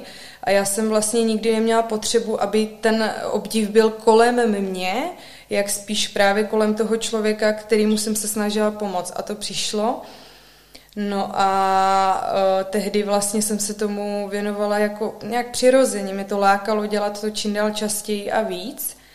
No a Vlastně já jsem teďka i jak přemýšlím, jak říkám, eh, nad tím dětstvím a nad tím vším, že to vlastně dělám celý život a myslím si, že mě k tomu zase vyformovali moje rodiče hodně, protože moje mamka je teda z Olomouce zrovna, mm. tady kousíček odtud bydlí, nebo bydlala. Táta je z Bludova a oni pochází opravdu z hodně chudých rodin a můj táta to bylo úplně jako chudoba totální, kdy fakt si jako zažil i žebrání a já si pamatuju od malinka, že jsem slychala tady ty jeho příběhy, když oni byli malí a jako, jak se k ním i ta společnost chovala, jak to měli těžké. Já si myslím, že on ve mně tímhle tím vším, že jako malá holka, mě toho táty bylo hrozně líto. A já jsem měla tehdy, já si pamatuju, strašnou potřebu mu pomoct, jo? Být tam, kdybych, vždycky jsem si říkala, kdybych tam tati byla, tak já bych jim prostě těm spolužákům dala třeba přes hubu, mm-hmm. abych ti pomohla. A já mám pocit, že on ve mně jakoby uh, vzbudil, já to říkám, takový samaritánský syndrom. A uh, to vlastně se teďka dál navazuje na ty proměny. Mě to najednou všechno dává větší smysl, že mě nejde vlastně jenom o to udělat prostě pěknou práci, ale skutečně pomoct tom, těm lidem, uh, změnit jim těch, ten jejich život, zvednout je, prostě podat jim tu pomocnou ruku a vždycky, když jsem se rozhodovala, ať už to bylo můj partner, nebo ať už to bylo, bylo cokoliv, tak mě tíhla, tíhla jsem k takové té straně těch slabších, než těch mm-hmm. silnějších. No. Takže si myslím, že zase od dětství dělám proměny a tyhle ty věci a myslím si, že to pramení právě tady, eh, tady z toho a je to teda poprvé, co jsem to takhle někomu řekla, dneska, a protože fakt mám období, kdy nad sebou hodně takhle přemýšlím a jsem ráda, že možná i ti, co to uslyší, eh, že pochopí, eh, že to, kým jsme dnes, nás opravdu vystavilo z velké míry to dětství a je dobrý se nad tím zamyslet a mnohem líp potom budeme podle mě i eh, odvádět svoji práci anebo žít svůj život dál. Takže takhle. Je třeba i to, že eh, dejme tomu těm tvým klientkám po té změně, ty jsi zmiňovala, že se třeba eh, kolikrát let, kdy obrátil ten život jako k lepšímu, mm-hmm. ať už v té osobní stránce nebo po pracovní, mm-hmm. v té pracovní rovině a tak dále, tak je to takový ten pocit toho zadosti učinění, že ta mm-hmm. tvoje je. práce má nějaký prostě přesah. A... Je, je, je to takový ten vyšší smysl, jo, já v tom to je právě ta kombinace, ta kadeřinčina je kombinace umění, psychologie, eh, máte prostě, nechám tady nějakou stopu a vím, že jsem mu tady už teď nechala a že hodně lidí, lidem jsem ten život změnila a to je, já myslím, že to je taky přirozený, že každý člověk eh, by tady nechtěl prožít svůj život a být zapomenut a neudělat tady nic. Takže mm. toto je můj způsob, jak eh, se snažím já fungovat.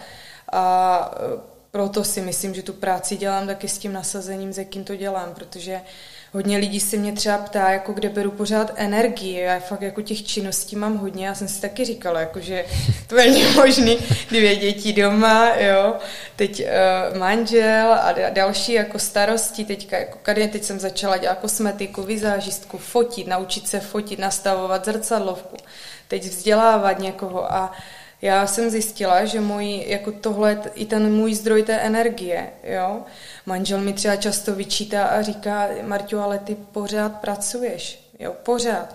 Jo, nechceš si to třeba teďka všechno nechat a koukat na film, hmm. jako jo, jo, já, já to dokážu, ale já jsem říkala, že pro mě je těžký mu vysvětlit, že teď už nepracuji, jenomže ono je to těžko poznatelný, protože já když pracuju a nepracuju, tak to vypadá stejně. a já totiž, já, si, já řeknu, teďka se bavím. A i přesto, že se bavím, tak pracuju. Jo? To, je, to je tak propojený, že mám těžkou, tenkou hranici mezi tím, kdy pracuju a nepracuju prostě. Jo? Baví mě to, co dělám a tím pádem mám děl- tendenci to dělat pořád. Jako musím říct, že uh, tohle je super, tady ta ještě bych řekl jako třetí dimenze, nějaký třetí rozměr toho, mm. protože samozřejmě člověk uh, v momentě, kdy se podívá třeba na Instagram nebo na Facebook a, a vidím tam ty výsledky, třeba zrovna těch proměn a tak mm. dále, jak třeba ta daná dáma prokoukla oproti tomu třeba, jak vypadala, uh, vypadala předtím, tak tohle to třeba vůbec z těch sociálních sítí jako nejde vyčíst, to, že jim to pak třeba nějakým způsobem ještě ovlivnilo život dál, nebo mm. to, jakou oni dají zpětnou vazbu tobě, protože předpokládám, mm. že buď to při další návštěvě ti to řeknou, anebo ti třeba napíšou, nebo něco mm-hmm. podobného, takže... Občas se mi jako se měla umožněno rozvinout ten příběh trošku víc, ale myslím si, e, tohle už je věc, kterou e, ne každý by možná měl potřebu, když cítím jako, že jo, že to ještě dopomůže, tak e, když pochválím tu klientku, jakou má za sebou cestu a pochválím ji veřejně, jo, tak mě, vím, že u té dané klientky to bude mít ten dobrý dopad a že to pro ně bude ještě takový ten motor.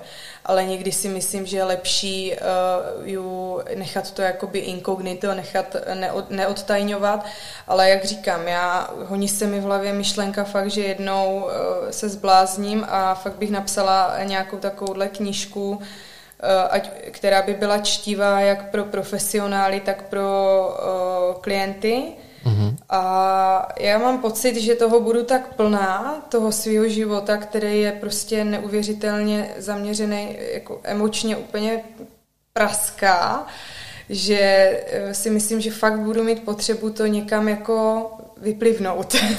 Rozumím. Ač teda mm. jako nejsem moc dobrá přes tu uh, jako psaní jo, a literatura, nevím, nevím, jestli bych to zvládla sama, Hmm. Ale uh, myslím si, že k tomu možná někdy v životě mým jako dojde.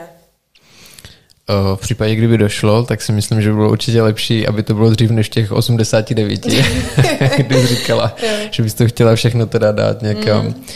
A ne, samozřejmě tak jako to, to v tomto případě žertuju, ale na druhou stranu eh, těch příběhů, jak bude víc a víc, tak eh, bylo třeba fajn si je někde zaznamenávat, protože... A to už jste třetí, eh, kdo mi to říká za poslední měsíc a půl.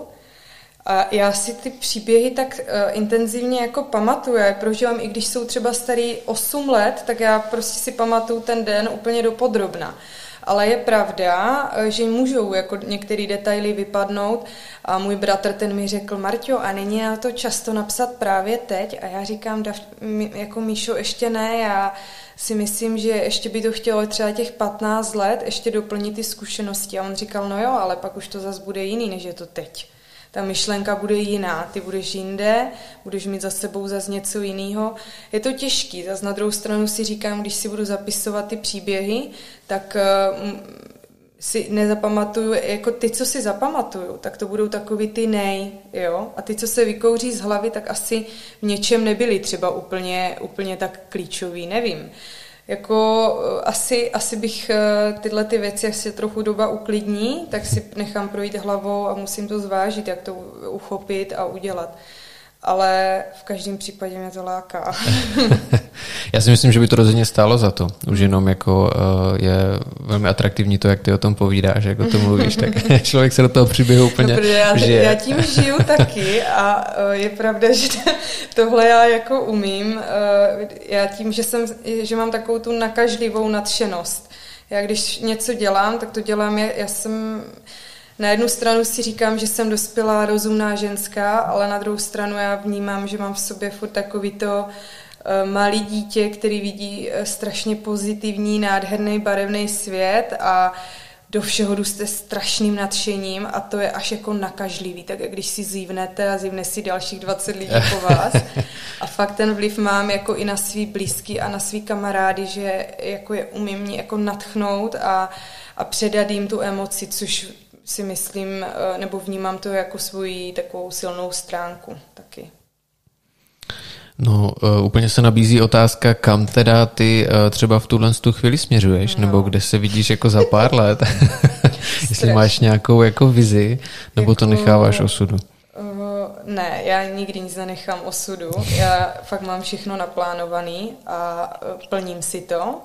A někdy se stane, že mi osud něco třeba trošku jako z, hodí mi nějaký klacek, eh, trošku mi tu cestu změní, ale já se rychle aklimatizuju, nicméně já fakt ani nevím, jako teďka poprvé, já nevím, kam směřuju, protože, jak říkám, ta korona mi přinesla něco, co co mi zamíchalo tak životem, eh, tak jak jsem byla před rokem prostě kadeřník, který směřoval k tomu, že, že bude jako to studio jenom zrůstat a i profesně, že budu možná natáčet nějaký fajn videa, který budou eh, pro klienty nebo nějaký coaching, ale došlo k tomu, že prostě ze mě se stal i obchodník a zajímá mě i marketing, baví mě prostě teďka strašně moc věcí a momentálně nemám tušení, kam se odebírám.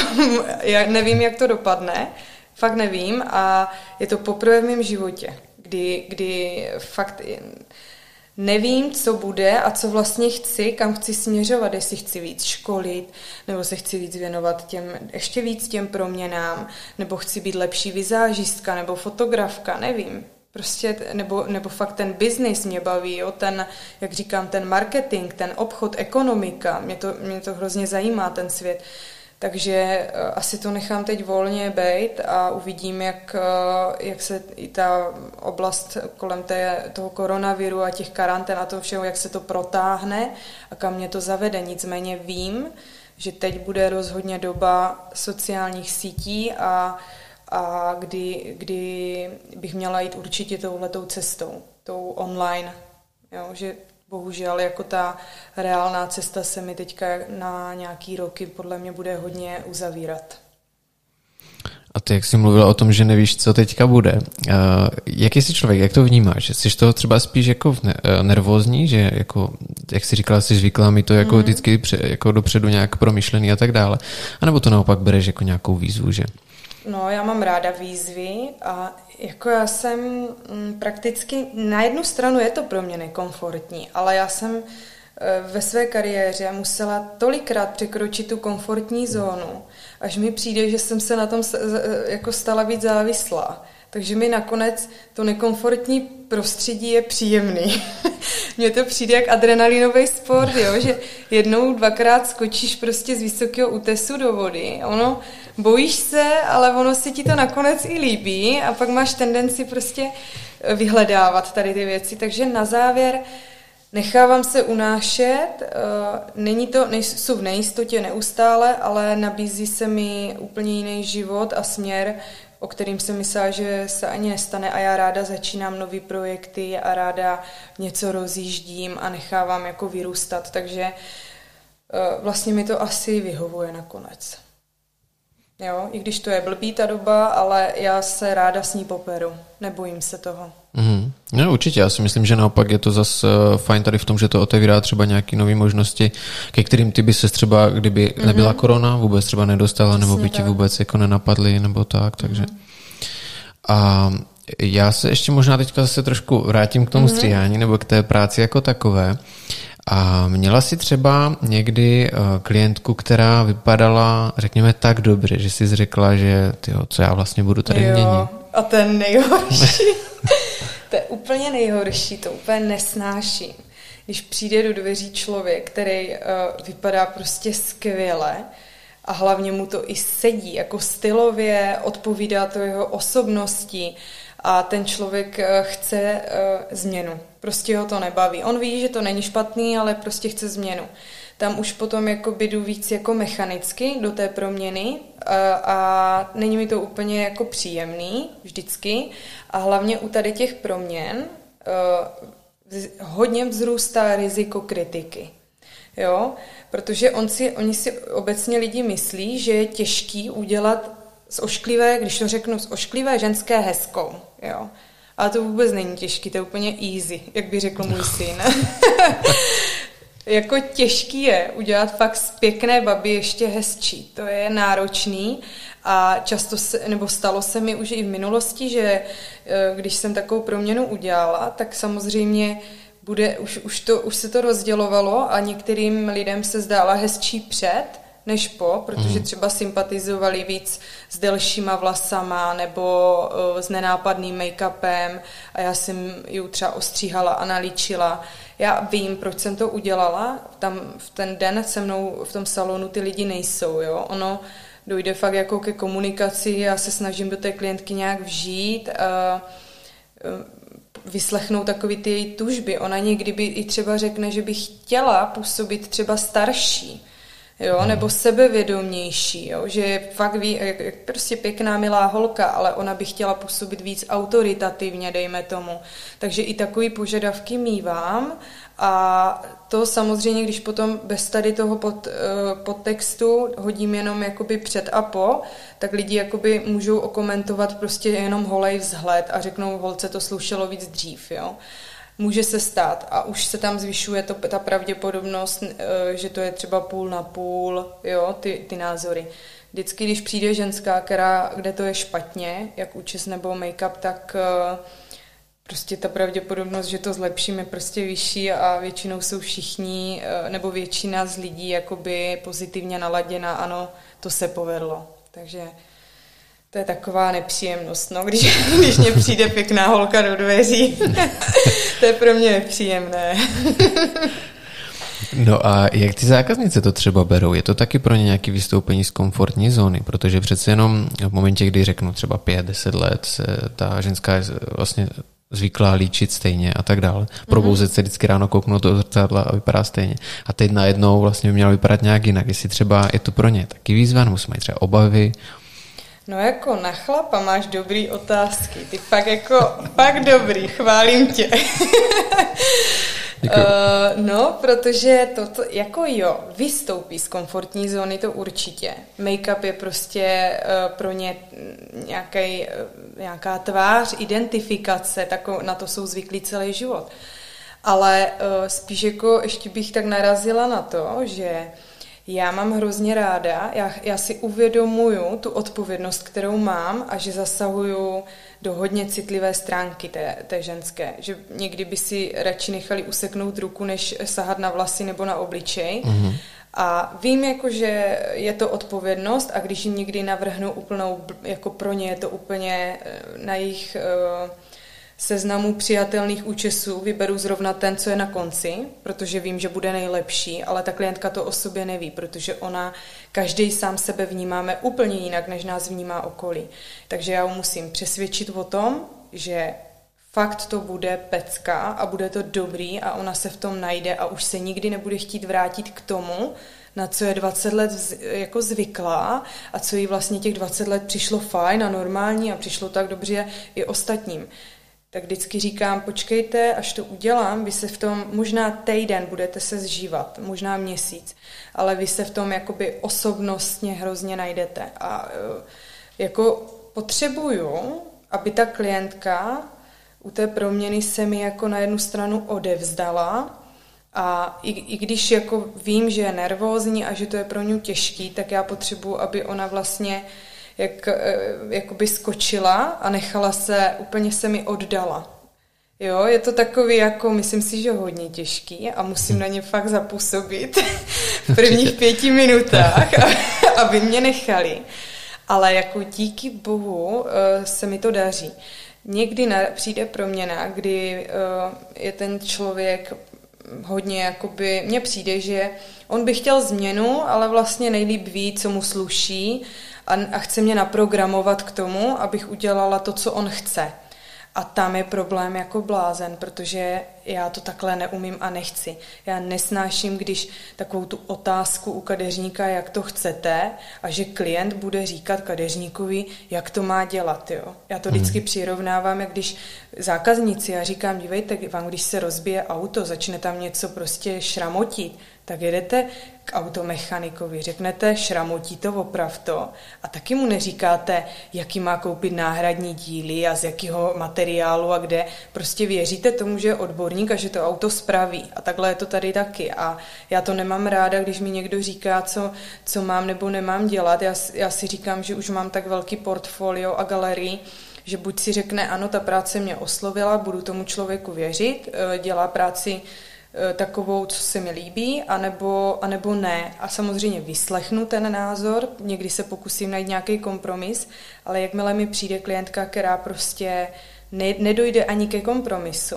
tak já jsem schopná jí podat ruku, vytáhnout peníze z kasy, vrátit mm. je a říct jí prostě, že nejsme pro sebe stvořený. Jo? I tady, protože v té kadeřničině tohle zase hraje velkou roli, Eh, musíme si sednout, musíme si důvěřovat a ona je tak silná osobnost sebejistá, že ona by k sobě potřebovala kadeřnici, která se jí přizpůsobí, která jí odvede špičkovou práci, ale bude mnohem přizpůsobivější, jemnější povahově než já. Já jsem spíš taková lehce diktativní, přiznám se, a potřebuju jakoby to výst já, jo? Potřebuju mít já nad tím tu kontrolu. Takže občas dojde i tady k tomu střetu a, eh, a i ta klientka jako cítí, že by se tam necítila dobře, že, mm. že vlastně já jí chci udělat něco, co ona nechce, ale já zase nechci udělat to, co chce ona Prostě i takové věci se stávají a zjistila jsem, že než se do toho pouště, tak je lepší říct uh, na rovinu, není v tom nic osobního, jste docela fajn ženská, mě bys, možná u, vína bychom si dobře rozuměli, ale já nemůžu být váš kadeřník, protože uh, nedojde, nedošlo prostě k té správné chemii, ke které mělo dojít. A to mě pak právě i uh, naladilo na otázku zamyslet se, jaká je moje klientela. Já jsem vlastně zjistila, že ty ženský mají strašně moc společného, strašně moc. Že fakt ta klientela je svým způsobem jednotvárná. A tak to má, myslím, každý kadeřník. Uh, to je, že odpověď. Úplně mě odzbrojila teďka. A pro tebe teda, čili je nejlepší, když přijde třeba zákaznice a řekne, že v podstatě to nechá ve tvé režii, jo. že takhle se líčí, řeknu, nevím, třeba od střední školy, mm. chtělo by to třeba nějakou změnu. Mm. A... a potřebu, ať mi věří, ať se mi mm. jakoby odevzdá. Samozřejmě, když mi řekne, že je pro ně něco, řekne, já třeba nesnáším výrazný rtěnky. Je to pro ně prostě Eh, necítila by se v tom dobře, tak já do nich nejdu, to je jasný a najdu něco takového, zase ten kompromis najdu a ona si k tomu třeba i časem dojde. Jo, pak je právě dobrý mít ty další návštěvy, kdy, eh, kdy se tak víc poznáváme a někdy se ten vztah jako, a někdy se i, i mi dovolí víc, třeba než den proměny, ty následující návštěvy. A to je důležitá věc, oni potom, v momentě, kdy to je třeba nová klientka, která se přihlásí na tu proměnu, tak ona se automaticky stává třeba tvou jo, zákaznicí jo. potom? I přesto, že mám fakt jako plno, tak uh, mi přijde právě nefér uh, někoho takhle vzít, začít hmm. s ním pracovat nejenom fyzicky, ale i psychicky a pak ho jako nechat zase ladem. Takže i proto třeba nedělám proměny každý den a dělám jenom jednou nebo dvakrát do týdne maximálně, protože ten nárůst potom té nové klientely není tak prudký a jsme schopni se o to potom jakoby eh, postarat dál. Ale právě k tomu tam mám ty svoje dvě kadeřnice, protože to funguje tak, že třeba já udělám proměnu, vymyslím návrh účesu, kombinaci barev, kterou napíšu do našeho systému v počítači a když se ta klientka pak dál eh, objedná, tak se eh, většinou objednává na nějaký to údržbou vybarvení a jde k jedné z mých dvou kadeřnic, který mají moji školu. Mají takový můj jakoby rukopis, dá se mhm. říct, hmm. a oni se mě o to moje dílo starají. Já vždycky říkám, ten ob, obraz tak jako opráší a jo, zvýrazní to. A ve chvíli, kdy třeba té klientce to fakt takhle většinou hodně vyhovuje a jednou za rok se ke mně zase objedná na takzvaný speciál, tomu říkáme, a tam vlastně si řeknu, tak co, jdeme, jdeme udělat zase něco úplně nového, ta ženská se změní za ten rok, jiný, jiný roční období, tak vymyslím třeba zase něco nového mm. a holky se mi zase o to potom dál starají, takže takhle to máme nastavené. Ty občas uděláš takový facelift a...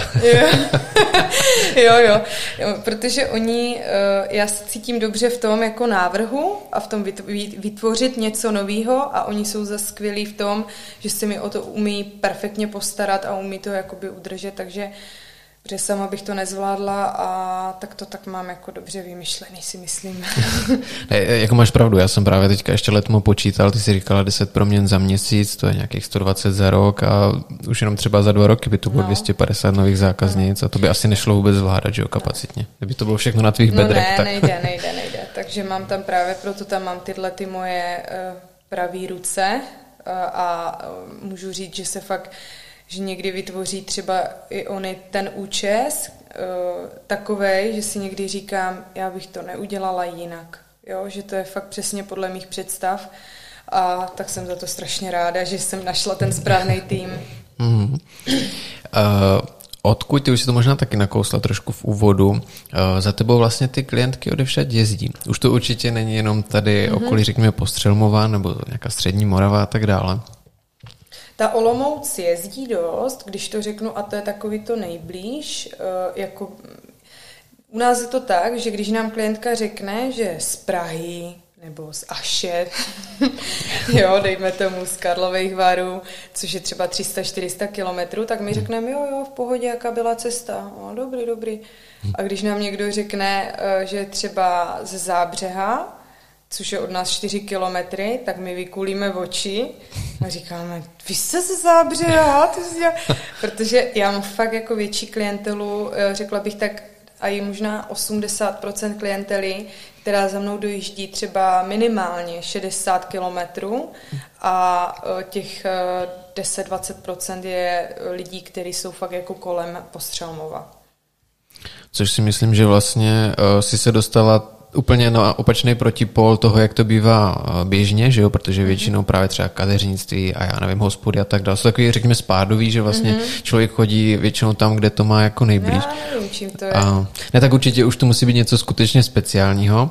Ono na druhou stranu, když jsem třeba zmínil t- tu gastronomii nebo tak, tak já kolikrát taky vidím, když je něco jako trendy, řeknu, nevím, černá zmrzlina nebo mm-hmm. do mhm. černého kornoutku, tak taky občas vidím a kulím oči, že lidi jsou schopni kvůli tomu jet prostě někam jo. 50 kilometrů, jenom aby si dali třeba tady tuhle mm. Ale myslím si, že ve tvém případě to uh, rozhodně není nic jako nahodilýho a že to je naopak uh, vlastně takový zadosti ušení té tvé práce, kterou prostě děláš a, a že se to dostalo řekněme, až třeba do toho Aše nebo do těch Karlových varů a ty lidi si třeba i váží tu cestu, jo. Mm. Třeba osobně, samozřejmě teď nechci mluvit za tebe, ale mě to asi i hodně jako potěšilo, že třeba ty lidi uh, skutečně jdou takovou jako dálku, jenom aby prostě... No, jako potěší uh, a je to zase velká odpovědnost a třeba to je právě problém i pro, pro to, když já najímám svého zaměstnance, když jsem vždycky najímala, tak jsem uh, jako jim říkala, že ta odpovědnost, protože Eh, ten klient z toho Aše jede, nebo z té Aše, nevím, ta Aše, nebo ten Aš, to uh, Aš. no od tamtud jede přes celou republiku s tím, že uh, jakoby jede za mnou a za mojí prací. A pak by měl za dva měsíce jet vlastně znovu přes celou republiku, ale tentokrát hmm. za mojí kadeřnici. Jo? A pro tu kadeřnici je to obrovský tlak, protože ona ví, že prostě ten člověk třeba se i musel ubytovat v oblasti, nějak v našem okolí, anebo že vstával prostě ve dvě ráno, aby přijel a očekává od ní, ty výsledky jako dostal ode mě, takže je to prostě, je to potěšu, potěší to, ale je to, zase se zvyšuje ta odpovědnost za ten perfektní výkon, který musíme neustále jakoby odvádět. A každý má svý dobrý a svý špatný dny a, a jedno s druhým. A jako jsou to nervy. A nebo když se vám třeba v noci stane, že chytnete horečku a, a nebo něco jiného, tak uh, já mám třeba úplně, já, já fakt jako mám problém nejít do práce, protože vím, že třeba klientka už je ve, v pět hodin ráno na cestě do salonu mm-hmm. a říct ty otočte to, já prostě nejsou schopná. Je to takový, jako v tomhle směru je to nepříjemný. Jo, takže na jednu stranu mě to těší, vážím si toho, ale přináší mi to i různé komplikace. Když bych věděla, že je tady z okolí, tak si řeknu, a zůstaň doma, jo, běž do práce, prostě ona si to hned zařídí, ale oni si většinou berou i celý den dovolenou na to, aby vlastně za náma mohli, mohli přijet. přijet. Uh-huh. Takže je to takový složitější zase tady v tom. No, jenom asi bychom měli uvízt na pravou míru ten až. to je mužský, že jo, tady geografa. Troška češtiny. no a teď, teď já jsem úplně přemýšlel nad něčím jiným, nebo mhm. respektive nad tím, o čem mm-hmm. mluvila, mě zaskočila, myslím, že tam je mužský. mužský. No, já bych to bez toho nemohl jako Já myslím, do že konce, nás v tom ten... městě budou mít rádi, až si to poslechnou. No. Uh, hele, a co třeba nějaký jako uh, netradiční požadavky tvých jako klientek? Bylo třeba něco jako bizarního, bylo, že něco tě jako překvapilo, nebo že jsi jako zůstala stát opařená? Uh, jako požadavky asi, asi ne, nic jako co by bylo nějak extrémní, spíš jenom co je pro mě bizarní a velmi nepříjemný, tak uh, úplatky, uh, hlavně manželů, já to, jako děje se to a nemám to ráda, tak jak jsem říkala, že se vždycky raději přikláním na tu slabší stranu, tak pro mě je to úplně, jako mě to, pro mě je to strašný.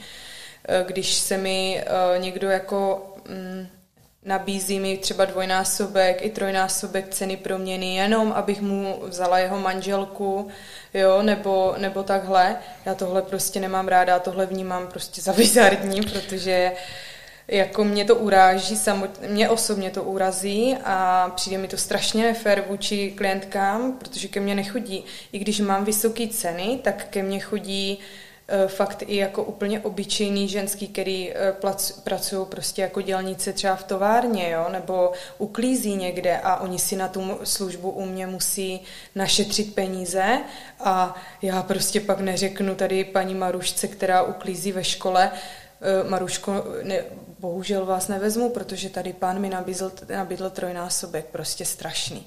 Jo, takže toto já nemám ráda a uh, většinou, když tohle někdo udělá, tak si napíšu jeho jméno do své listiny uh, černým písmem a už ty lidi tam jako nechci, no. Takže taková ta povrchnost, uh, taková ta snobárna a, a tady ty úplatky a nabídky prostě nemám ráda. Jinak jako že by po mně chtěli nějaký special make-up nebo účes nějaký bizarní nebo tyhle věci, to ne, to jako...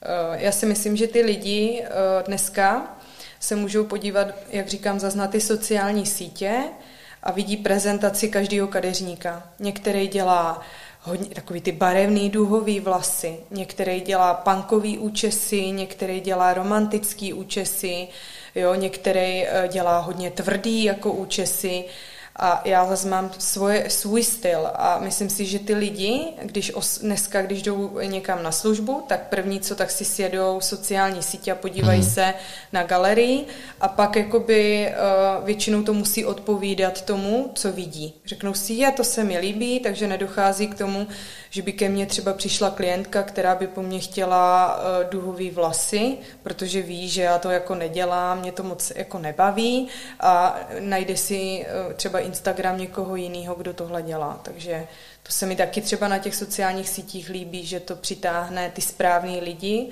a nedochází k nějakým nedorozuměním. No jasně, já si myslím, že to je jednoznačně přínos jako, řekněme, i této doby, nebo těch sociálních médií.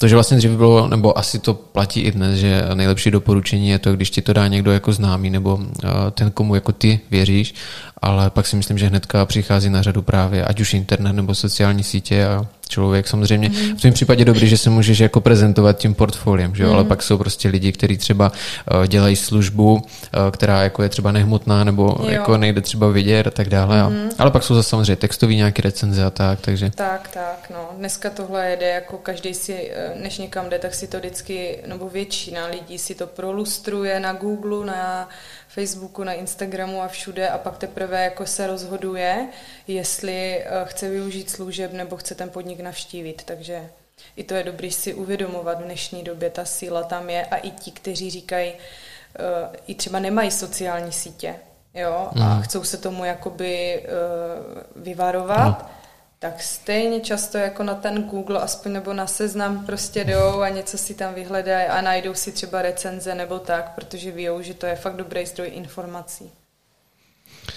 No a tebe ta tvá práce, já jsem se díval předloni v srpnu, eh, vynesla až do Spojených států, mm-hmm. kde si se zúčastnila v finále eh, soutěže One Short Hair Awards. Mm-hmm. A pověz nám něco tady o téhle z té zkušenosti. No, to bylo tak, že uh, já jsem o té, protože Behind the Chair je uh, velká uh, instagramová stránka, takový magazín, který se věnuje jak kadeřníkům, vlasům a teď už i make-upu, dokonce myslím i nechtům, mo, jakoby takové té manikůře, jo, té modeláži nechtů a tady tomu. A já jsem je sledovala, že já jsem trošku začínala mít problém s tím, že já jsem byla totiž němčinářka, jo, na základce. A ta angličtina mi teď jako začínala fakt hodně chybět. No a tak jsem oslovila kamaráda, se kterým jsem teda eh, se naučila nějaký základy a získala jsem odvahu, i on mi pomohl v tom, že já jsem říkala, ty tady už dva roky koukám, že je soutěž mezinárodní a posílají se tam jako práce, oni mají eh, strašně moc kategorií, eh, kdy můžete soutěžit v kategorii pánský účes, společenský účes eh, nebo různý extravagance nebo právě ty proměny. A já jsem říkala, já jsem tam nikdy nešla, protože jsem neuměla prostě anglicky. A spolu jsme to nějakým způsobem zvládli, já jsem se přihlásila a tam můžete teda přihlásit, myslím, neomezený počet prací. Já jsem přihlásila, myslím, čtyři.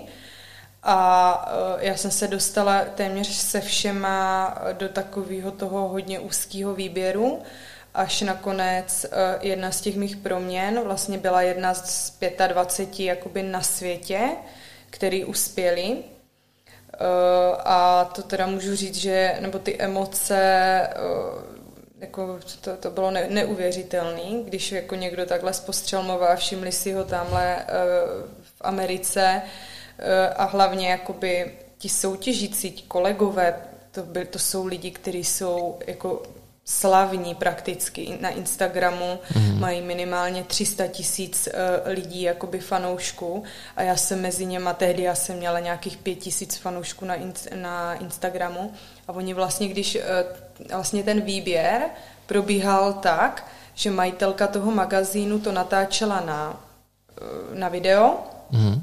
a vždycky se tam ta práce zobrazila a ona projížděla, že já, já za samozřejmě až poslední, jo. takže to už si říkáte, no tak to tam nebudu, jo. A nakonec teda jako jsem eh, byla v tom výběru a ona jako to hrozně chválila tu práci, eh, byla z ní nadšená i z barvy a tak říkala, a odkud že tady ta je?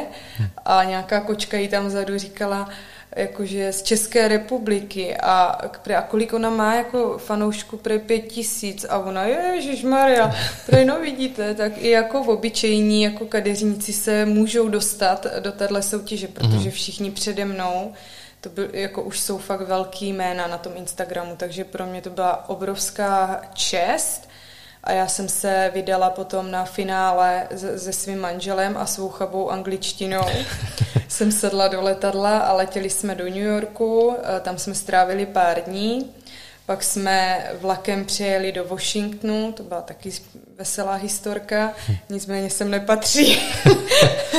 Ale a ve Washingtonu probíhalo vlastně ten gala večer a jako neumístila jsem se mezi prvníma, protože tam to bylo tak, že z té 25. oni potom dělali uh, hlasování právě fanoušků, jako lidí.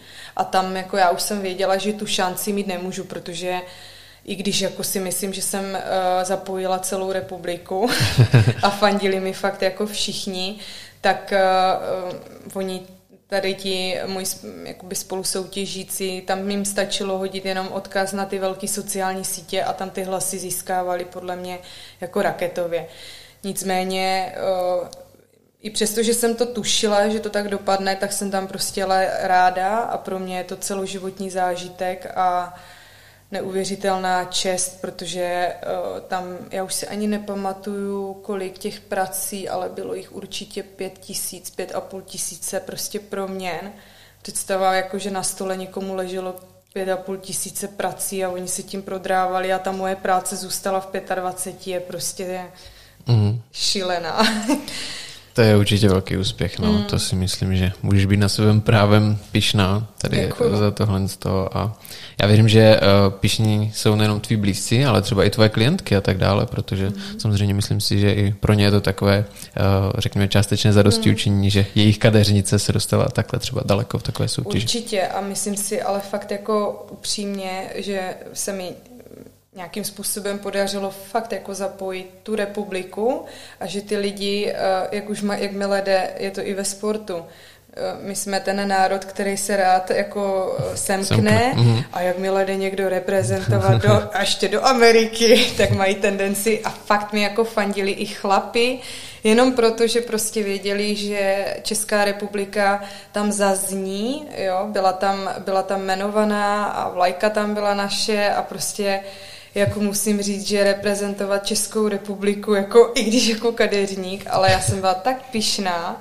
bylo to pro mě jako neskutečně dobrý pocit a ta podpora fakt byla tady i, i od lidí, který, který třeba kadeřnický svět nezajímá. Prostě byli rádi, že tady někdo tu Českou republiku zase eh, v tom světě někde, že, že někde zazní. Mm, určitě, určitě, mm. souhlas. Všechna čest, děkujeme za reprezentaci.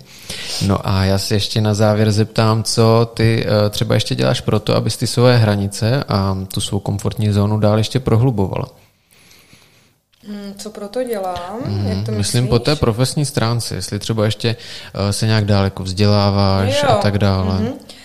No, tak to je taky taková sranda. Eh, mm, já jsem moc jako upřímně uh, jsem zjistila, že se moc nevzdělávám, tak, tady tak, jak ty myslíš. Já jsem v životě byla tak na dvou kurzech, nějakých školeních, možná na třech, a uh, já jsem takový věčný samouk a mm, jak říkám, já si myslím, že, můj, že mám velmi dobrou pozorovací schopnost a čerpám strašně moc ze sociálních sítí a z YouTubeka, takže koukám na takový ty největší borce v oboru a mě dokážu vlastně vykoukat spoustu detailů a pak to začnu uh, aplikovat a testovat vlastně ve svém prostředí a tím pádem se učím uh, poměrně dobře nové techniky, nové věci a nepotřebuju jakoby úplně jezdit po těch školeních, jo. E, a to nechci říct, že bych to doporučovala takhle všem, i třeba pokud kolegové nějací poslouchají, určitě to je cesta, ale e, já si myslím, že tady to, to že mi hodně pomáhá fakt tam to moje oko, že já jsem takovej pintlích a vidím prostě všechno, jo. já mám pocit, že vidím všechno.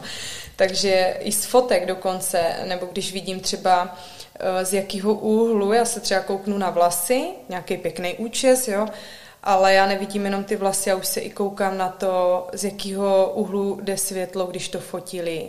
Uh, jo, jestli to fotil ten uh, někdo ze spod, z vrchu, nebo protože to úplně mění rozměr toho účesu. Mm. A vlastně tímhletím se učím a vzdělávám a myslím si, že uh, Eh, nevím, jak, já jsem taková, že nevím, jestli bych našla tady v České republice, nebo jestli by se mi někdo dal tolik, co si dám sama sobě, když se takhle, sice je to pracnější, ale hrozně mi to vyhovuje. Taková ta eh, samovýuka. samovýuka, jasně. Ale určitě je to třeba cesta i pro někoho, kdo třeba je na tom podobně jako ty a má proto třeba ten cit, tak mm-hmm. není to jenom o tom, kolik jako třeba, myslím, množství ano. absolvuje třeba nějakých kurzů nebo tak, tak, ale důležité mít asi nějaký ten talent, no a na mě to působí skoro tak, že ty se pro to skutečně narodila. Ať už tím, že jsi začala ve 12 letech, tak eh, třeba i tady to, že vlastně nepotřebuješ mm. jezdit po nějakých školeních a tak dále, ale třeba i sama se dokážeš jako vzdělávat z nějakých mm. videí a tak. Je to tak, no. Ono se říká, že když nám něco, když máme pro něco jakoby předpoklady, tak ani musíme moc udělat pro to, aby nám to šlo, protože to je v nás, že jo. Eh, ještě jenom taková maličkost, já si totiž myslím, že je i velký problém eh, mezi kadeřníkama ten, že oni mají tendenci se škola eh, jakoby vzdělávat v oblastech, kterým nejdou, místo aby mhm. se vzdělávali v oblastech, kterým jdou.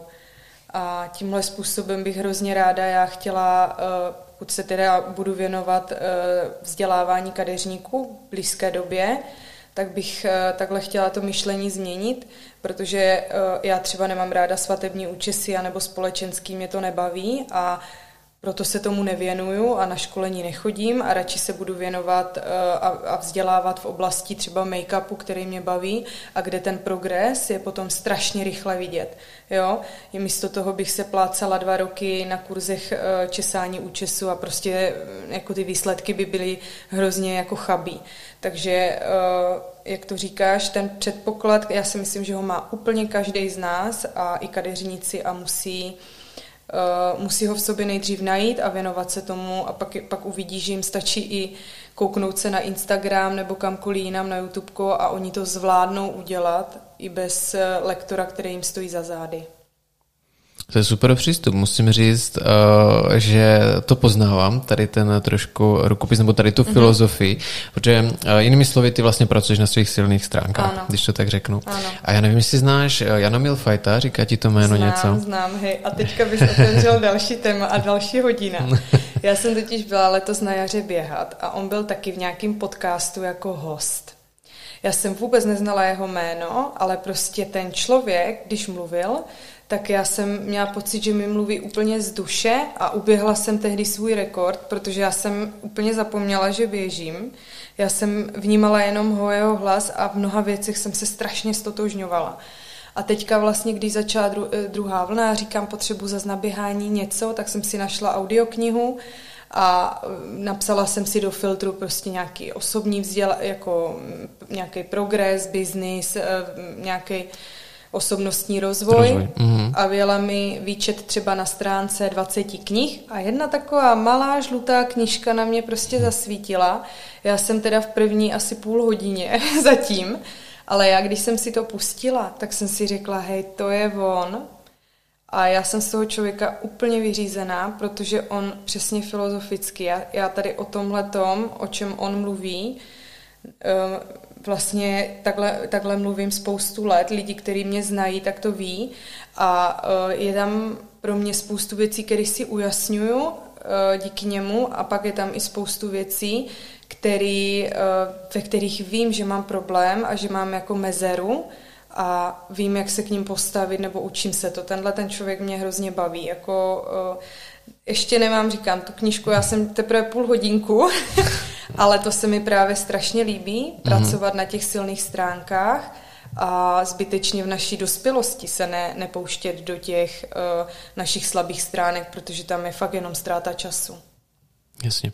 Jinak ta knížka, o které mluvíš, tak je to vlastně ten pozitivní lídr, ano, je. jestli se nepletu, mm-hmm. takže to je třeba Všem i doporučuji. přesně tak pro naše eh, ať už diváky nebo samozřejmě mm-hmm. čtenáře, tak já teda tu knížku jsem četl, a neslyšel jsem jako audioknihu, ale četl jsem ji, mám jo. doma fyzický výtisk a je fakt skvělá. Mm-hmm. Musím říct, že eh, pan Milford mě vlastně zaujal a uh, hodně jako inklinuju k těm jeho myšlenkám. Mm. Uh, pro ty třeba, co neznají, tak bychom měli říct, že on byl vlastně dlouhou dobu nejvýše postaveným Čechem v Microsoftu a ty nějaké své zkušenosti, které vlastně nabil eh, během té jeho dlouhé kariéry, tak teďka přináší a vlastně působí konec konců jako coach a no. dělá různé přednášky a tak a uh, já jsem i na YouTube dohledal nějaké, nějaké vlastně jo. přednášky, byl i třeba u uh, show Jana Krause a tak dále, různých talk show, kde to sice bylo kratší, ale takový to gro nebo to, proč si třeba uh, lidé ho oblíbili, tak si myslím, že i během třeba těch 10-15 minut je to takový interval, kde fakt mm-hmm. jako mhm. člověk si řekne, jo, to, co říká, jako má smysl, anebo mm. třeba ne. Jo. U mě to bylo tak, že uh, já opravdu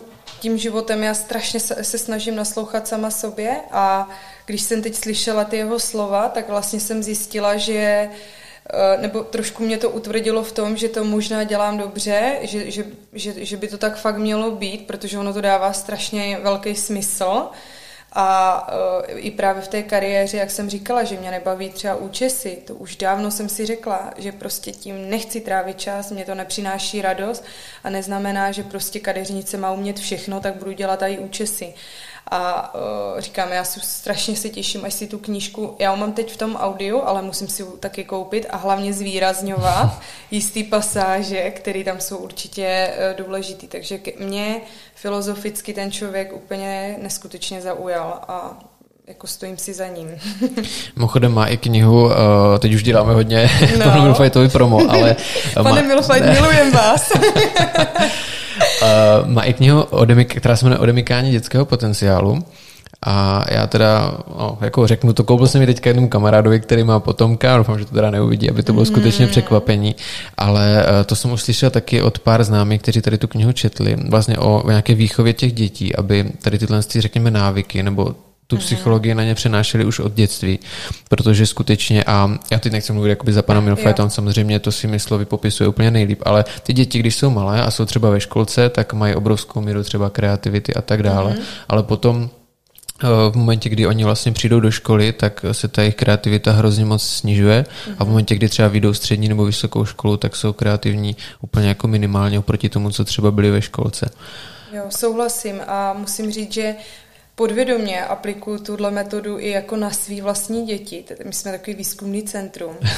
Já, já totiž věřím fakt tomu, že eh, čím menší jsme a co děláme, víc hlavně odpovídá těm našim předpokladům.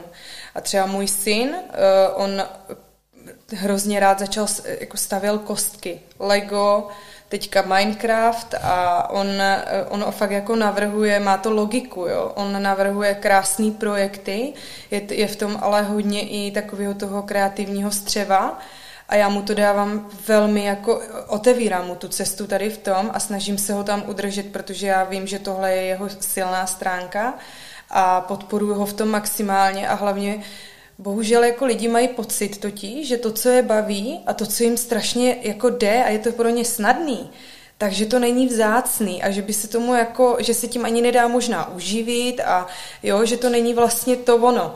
Ale přitom eh, já mu říkám, domy, toto není věc, kterou zvla- dělají kluci ve tvém věku, Jo, tohle to, co ty jsi teďka vymyslel, je fakt jako boží nápad a věnuj se tomu a dávám mu tu podporu tady z té strany, aby on si uvědomoval, že v tom má nějaký předpoklad.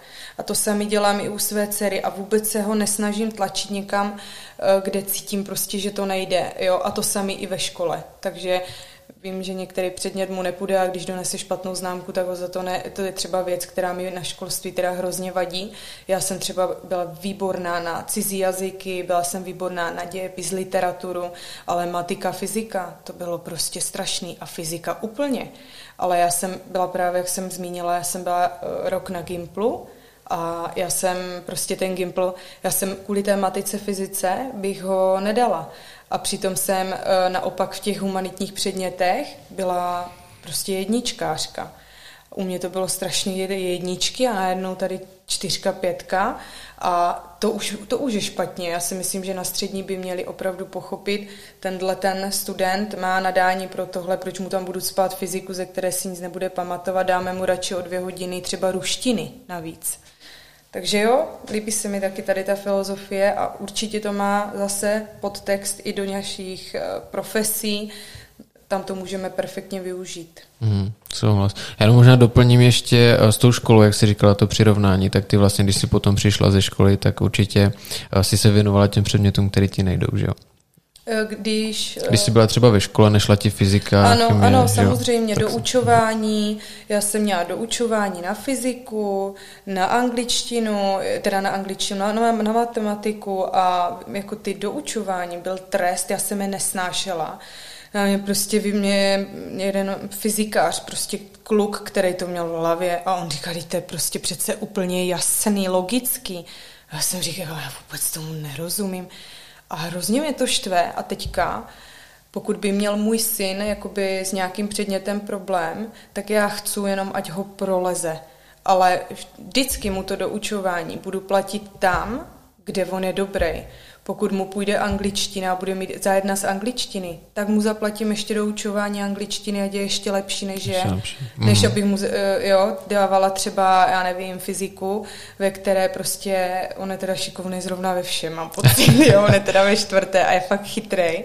Ale jako takhle by to mělo být a mělo by to tak být i v profesi, najednou by nás, mě by to bavilo, ta, to doučování toho cizího jazyka a dělala bych tam velký pro, prostě pokroky, neuvěřitelný a dostala bych se úplně někam jinam.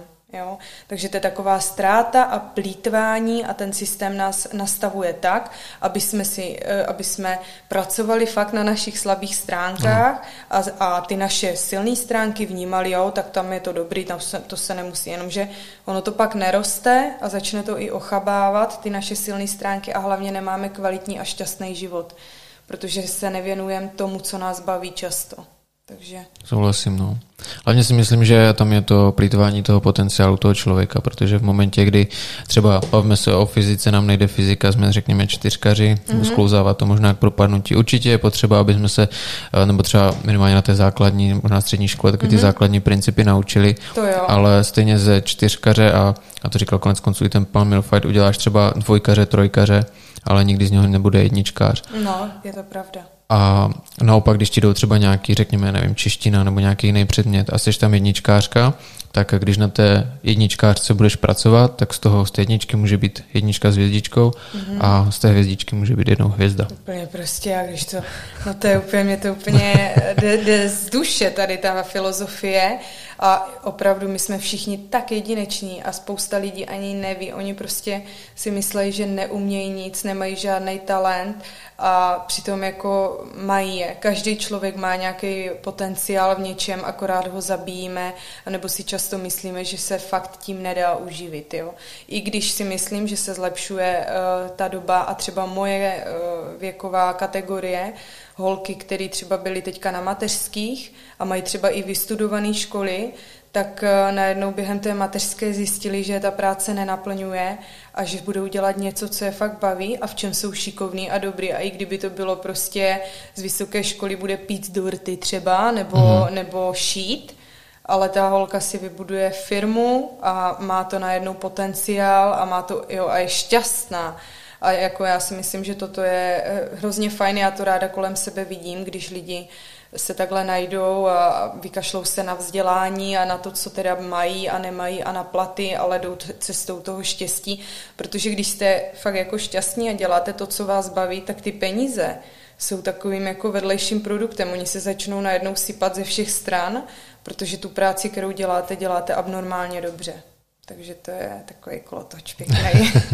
ne, je to super, super. Úplně jsme sice sklouzli trošku, trošku někam jinam. To je ještě tak na kafe někde mimo mikrofony, ale jako je to tak. Jsem ráda, že to tak máme stejně.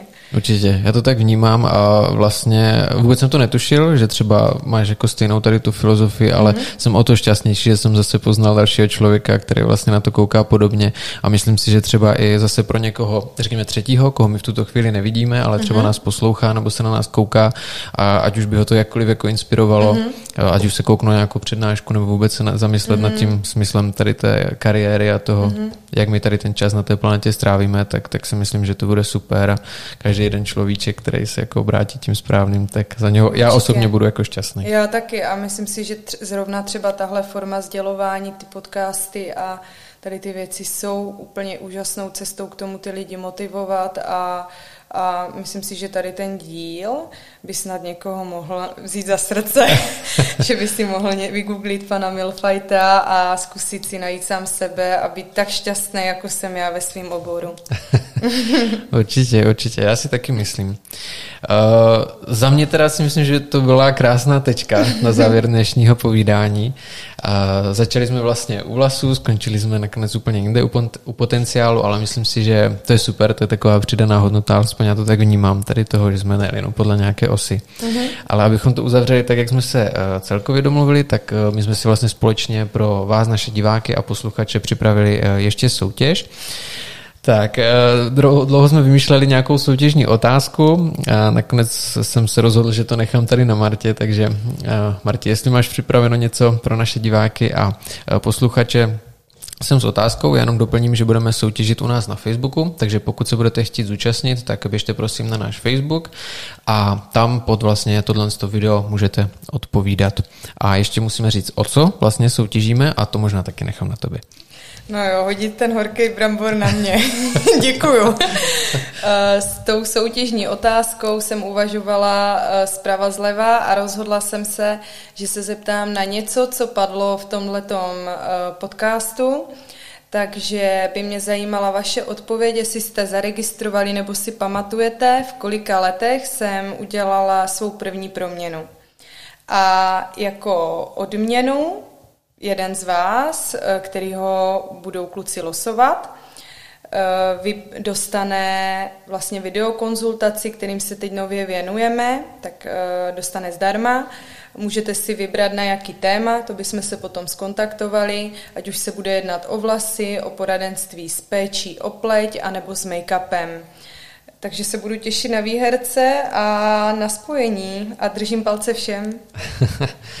Tak, můžete soutěžit. Eh, my potom samozřejmě přesně, jak si říkala, vybereme eh, jednoho výherce. Je to teďka čerstvá novinka. Si říkala, kolik týden nebo dva, že to mm-hmm, máte v nabídce? Ale je to super, fakt. A ráda bych někoho z vás takhle osobně poznala.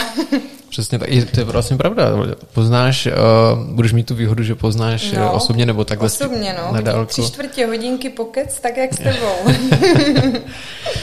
Takže my musíme určitě i poděkovat všem eh, vlastně divákům posluchačům, kteří dokoukali až sem. Dnešní podcast se teda eh, vymyšleně natáhl, ale myslím si, že to určitě nebylo na úkor kvality. A my bychom vlastně už na úplný závěr vás chtěli poprosit, ať už nás posloucháte na jakékoliv platformě, což teda může být YouTube, eh, Spotify nebo Apple Podcasty, tak nezapomeňte kliknout na tlačítko odebírat nebo sledovat, aby vám neutekl žádný další díl, který vám zase přineseme za týden. Tak a to už je tedy úplný závěr dnešního rozhovoru. Já bych ti moc chtěl poděkovat za to, že jsi udělala čas a dorazila k nám do studia. Doufám, že se ti u nás líbilo. Jo, moc se mi líbilo a děkuji za pozvání. Je to pro mě nová zkušenost a velká čest. Děkuji a doufám, že budete jenom a jenom úspěšnější. to si teda přejeme taky a tobě samozřejmě ještě na závěr popřeju to, aby hlavně vám už uvolnila, uvolnili všechny ty opatření a mohli jste zase vlastně dělat to, v čem jste nejlepší, což je ve vašem případě práce vašeho, vašeho kadeřnického salonu. Děkuju moc. Tak jo, děkuju. Snad se brzy ještě uvidíme a zdravíme, anebo respektive loučíme se i s diváky, takže si mějte krásně a zase za týden u další epizody. Ahoj.